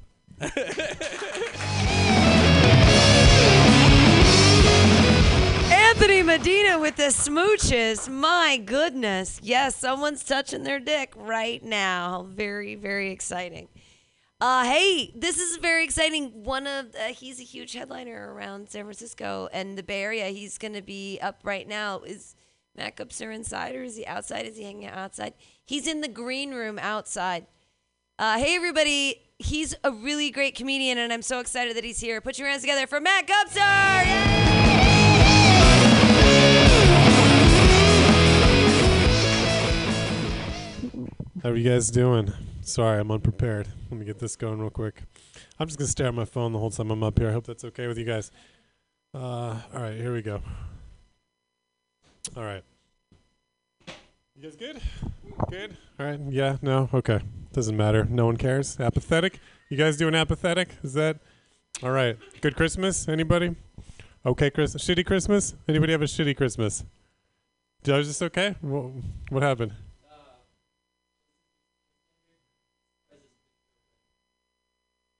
Like as a present?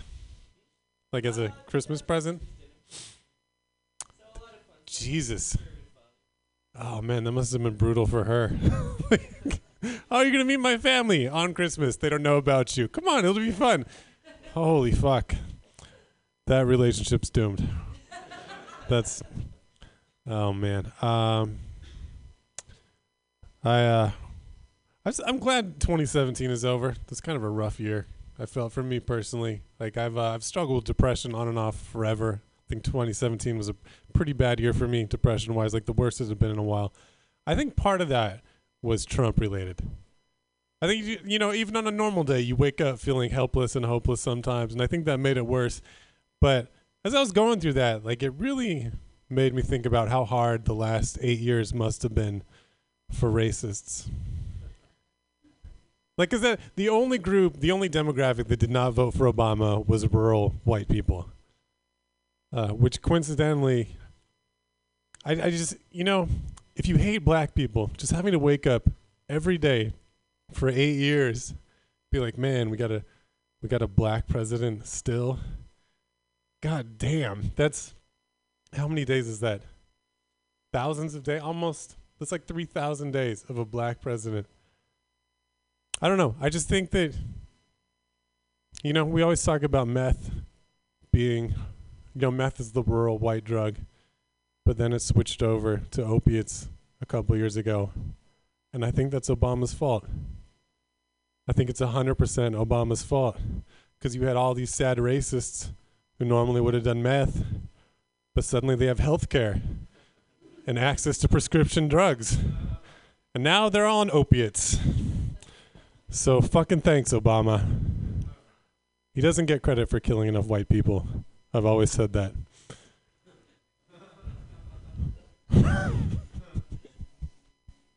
2017. Remember the remember the end of 2016 where it seemed like every celebrity in the world died. It was just like, especially like the last couple months, it was just one after another. Like it got to a point where you know everybody's like, oh, when will this year end? How many celebrities will it take? Because it seemed like it got to a point where you seemed like like every time you logged into Facebook or Twitter and you saw somebody's name trending, like without even checking what happened, you're like, oh man, that guy died. That sucks. And here we are, like barely a year later, and we're in sort of the same situation where every time you log into Twitter or Facebook and you see somebody's name trending, and like, oh man, that guy's a rapist. that that sucks. Like I never thought I would look back on all my favorite celebrities dying as a high point.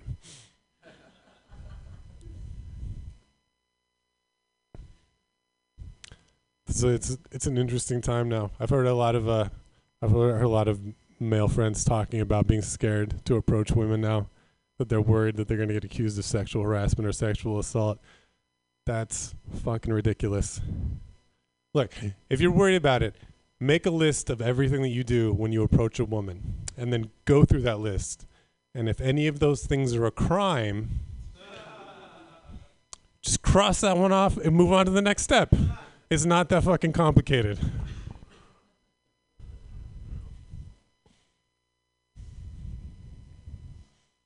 That's my New Year's resolution: is fewer crimes in 2018. I don't know. That's not true. Um, I went to a I went to a funeral not too long ago. It was a uh, it was a Catholic funeral, which is weird for me. I was not raised Catholic. Anybody raised Catholic in here? One, sa- a couple sad claps. That's this one, this guys is more guilty claps when you. I was not raised Catholic, so Catholicism is still super weird to me. Like at one part of the funeral, they take they're taking communion, right? So they got a couple priests up there. There's these guys in their 70s, their 80s. They got the full costumes on, uh, and they bring out this big silver goblet. It was a goblet. It was like a Lord of the Rings, like we stole this from Smaug goblet, full of Jesus crackers. And it's a very solemn moment, and they bring it out and they set it down. And then everybody bows down and prays to the Jesus crackers. Like I said, I wasn't raised with that, so it's fucking weird to me. Because to me, to an outsider, we got two men, two men with a century and a half of life experience between them, in full costume, paying homage to a bowl of baked goods. So as this is happening, I'm looking around at anybody, everybody else. So like we're all fine with this. Like we're adults and this is happening and we're fine. And they're like, yeah, we're Catholic. Sometimes snacks are magic. were you were you not here when you were six? They explained it for like two weeks, and that was a problem. I wasn't. I wasn't there. I missed those two weeks. Then that's why it's weird to me. They got to get you when you're going. Like any religion that you're brought not brought up in is fucking weird. It is. And it's not just Catholics. Like every religion has stuff that they believe in that's true for people in that religion, but fucking insane to everybody else on the planet. Like if you're Catholic, sometimes you believe that the creator of the universe literally, not figuratively, not symbolically, literally takes the form of a crispy little wafer that you pop in your mouth every week. And that's fine. That's just a fact for you. That's a fact. If you're Mormon, you believe that America was once ruled by an ancient empire of white people who were the lost tribe of Israel. Sure, great. That's wonderful. If you're if you're Muslim, you believe that Jesus is real, but not crucified, and definitely not a Jew, because gross. If you're a Scientologist, you believe in spaceships and volcanoes, and for like a quarter million dollars, the church will explain how it all connects we're all walking around with facts based on whatever our parents decided was true when we were four. That's just that's just how it works. Like I uh but you what's the funny about religion is that I was trying to remember how that went. Uh the funny thing about religion is like we've all got our own set of facts based on however we were brought up. But what the religion you were brought up in is based almost completely on where you're born. Like if you're born in South America, 90% chance you're raised Catholic. You're born in the Middle East, 98% chance you're raised Muslim. Born in India, 90% chance you're raised uh, Hindu. You're born in Utah, 8,000% chance you're raised Mormon. I'm pretty sure that's not how facts are supposed to work. Like, I don't think universal truth is supposed to be regionally dependent. That's more like how being a sports fan works.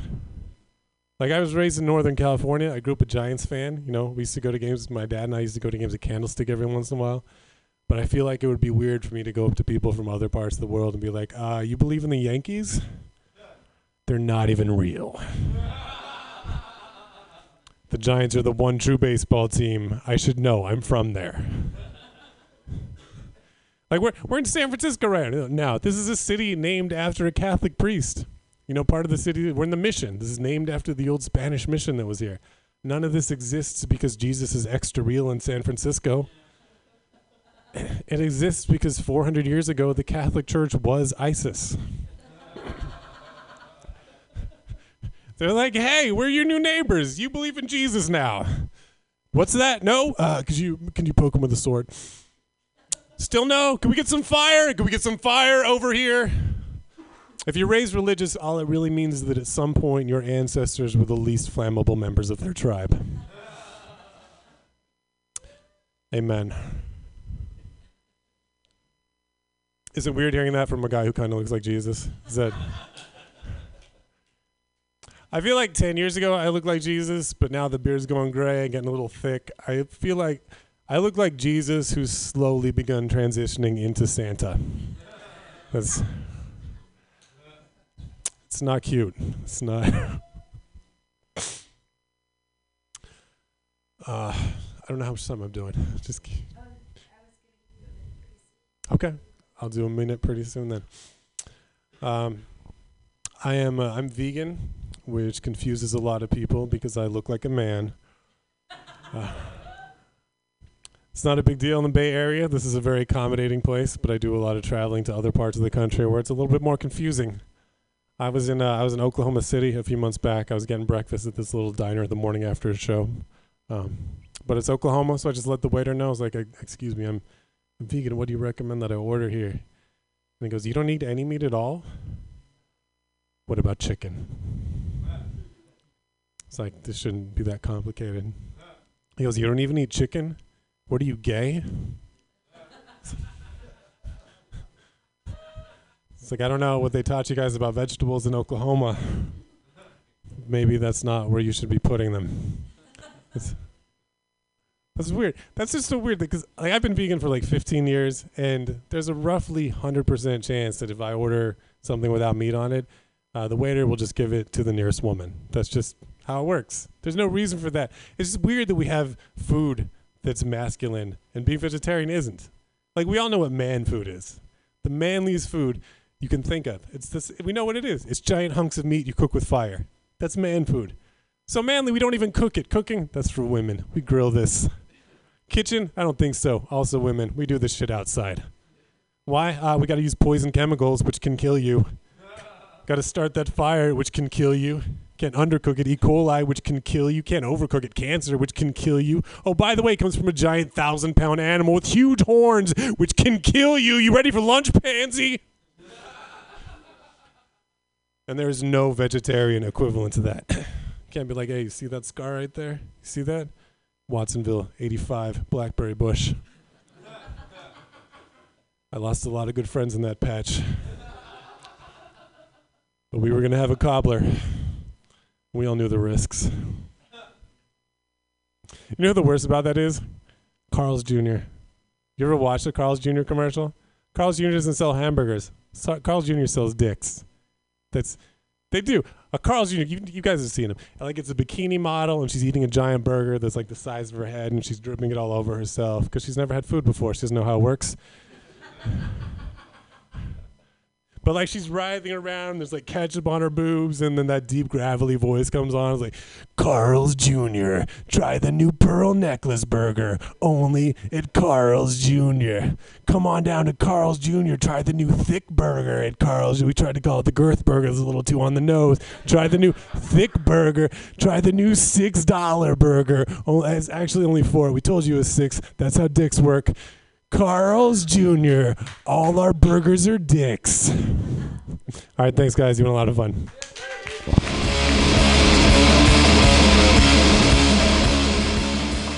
Matt Gubser doesn't eat meat. Yay! Just burgers.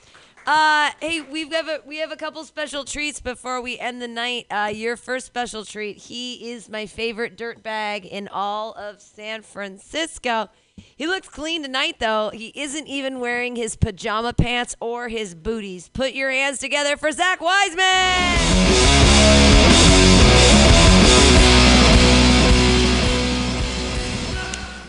Yeah, I found some new clothes on the ground. So, so you guys enjoy your holidays. You have a good holiday season. Cool, good for you. I went and uh, saw some family. Saw my dad and uh, some extended family, and uh, I just you know spent the holidays uh, pretending I wasn't withdrawing from heroin. You know, just like hey, this ham's so great. It doesn't make me feel nauseous at all. I think I pulled it off though. I got some laughs. You know, that's usually how I gauge those things. You know, a few few good table laughs. Uh, I don't know if I fully pulled it off though, because uh, when I got back into San Francisco, I got a text from my dad, and he said, "You piece of shit! You stole my tablet computer, you motherfucker! You're out of the family. No inheritance for you!" Ah! And so I said, "I said, well, this is the first I'm hearing of this uh, inheritance." then he found his uh, tablet computer. He he located it. So I was like, well, you know what you could do with this inheritance? Uh, you can take all this money you're going to give me and hire someone who looks like me to go to your funeral, you piece of shit. Motherfucker. Uh, then I blocked him. So holidays are good. I enjoy them. I think it's funny that Australians are such drunken assholes that kangaroos know how to box. Find that fucking hilarious. I'm from Alaska, and they drink a lot in Alaska, but not so much that the wildlife knows fisticuffs. You know what I mean? You know how fucking drunk you have to be to think a kangaroo's eyeing you? Oi, mate! think that kangaroo's eyeing me. I just think that's funny. Do you guys know that uh, if you tell people that you're racist, they will look past all of your other personality flaws? If you're tired of your roommates on you about doing the dishes, just be like, ah, I'm racist. They'll be like, "Oh, of course that racist doesn't do the dishes, piece of shit. All I'm saying is if you're tired of being stinky Tom, you could be racist Tom if you want, you know?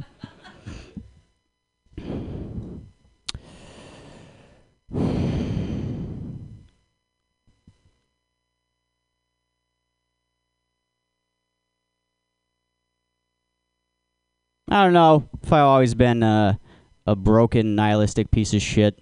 I don't know if this is this is me forever. You know, it's hard to gauge with your memories and shit.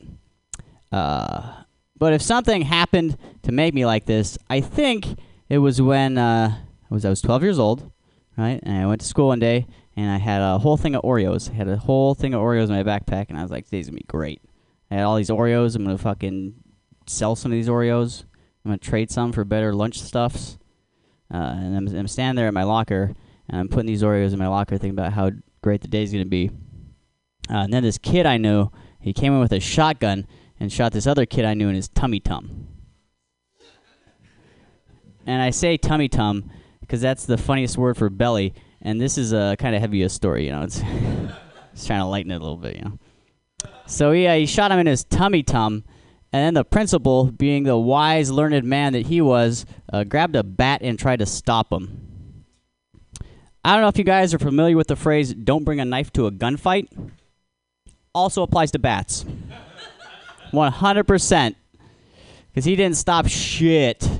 Very noble, dumb thing to do. I don't even know what his strategy was. He's like, all right, he's going to shoot the gun at me, and then I'm going to just bat it back like, like I'm a baseballer. Or, I don't know.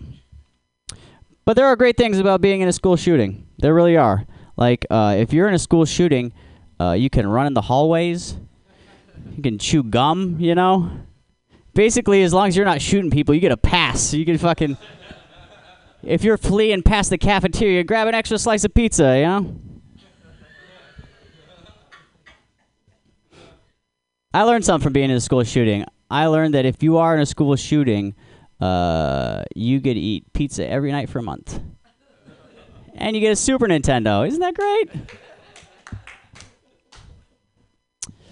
Uh, so my mom uh, removed us from that school and city. She's like, we just gotta go. This is not. And I went to a new uh, school in a new city, and uh, I'm just uh, you know not talking to people, being a depressed kid.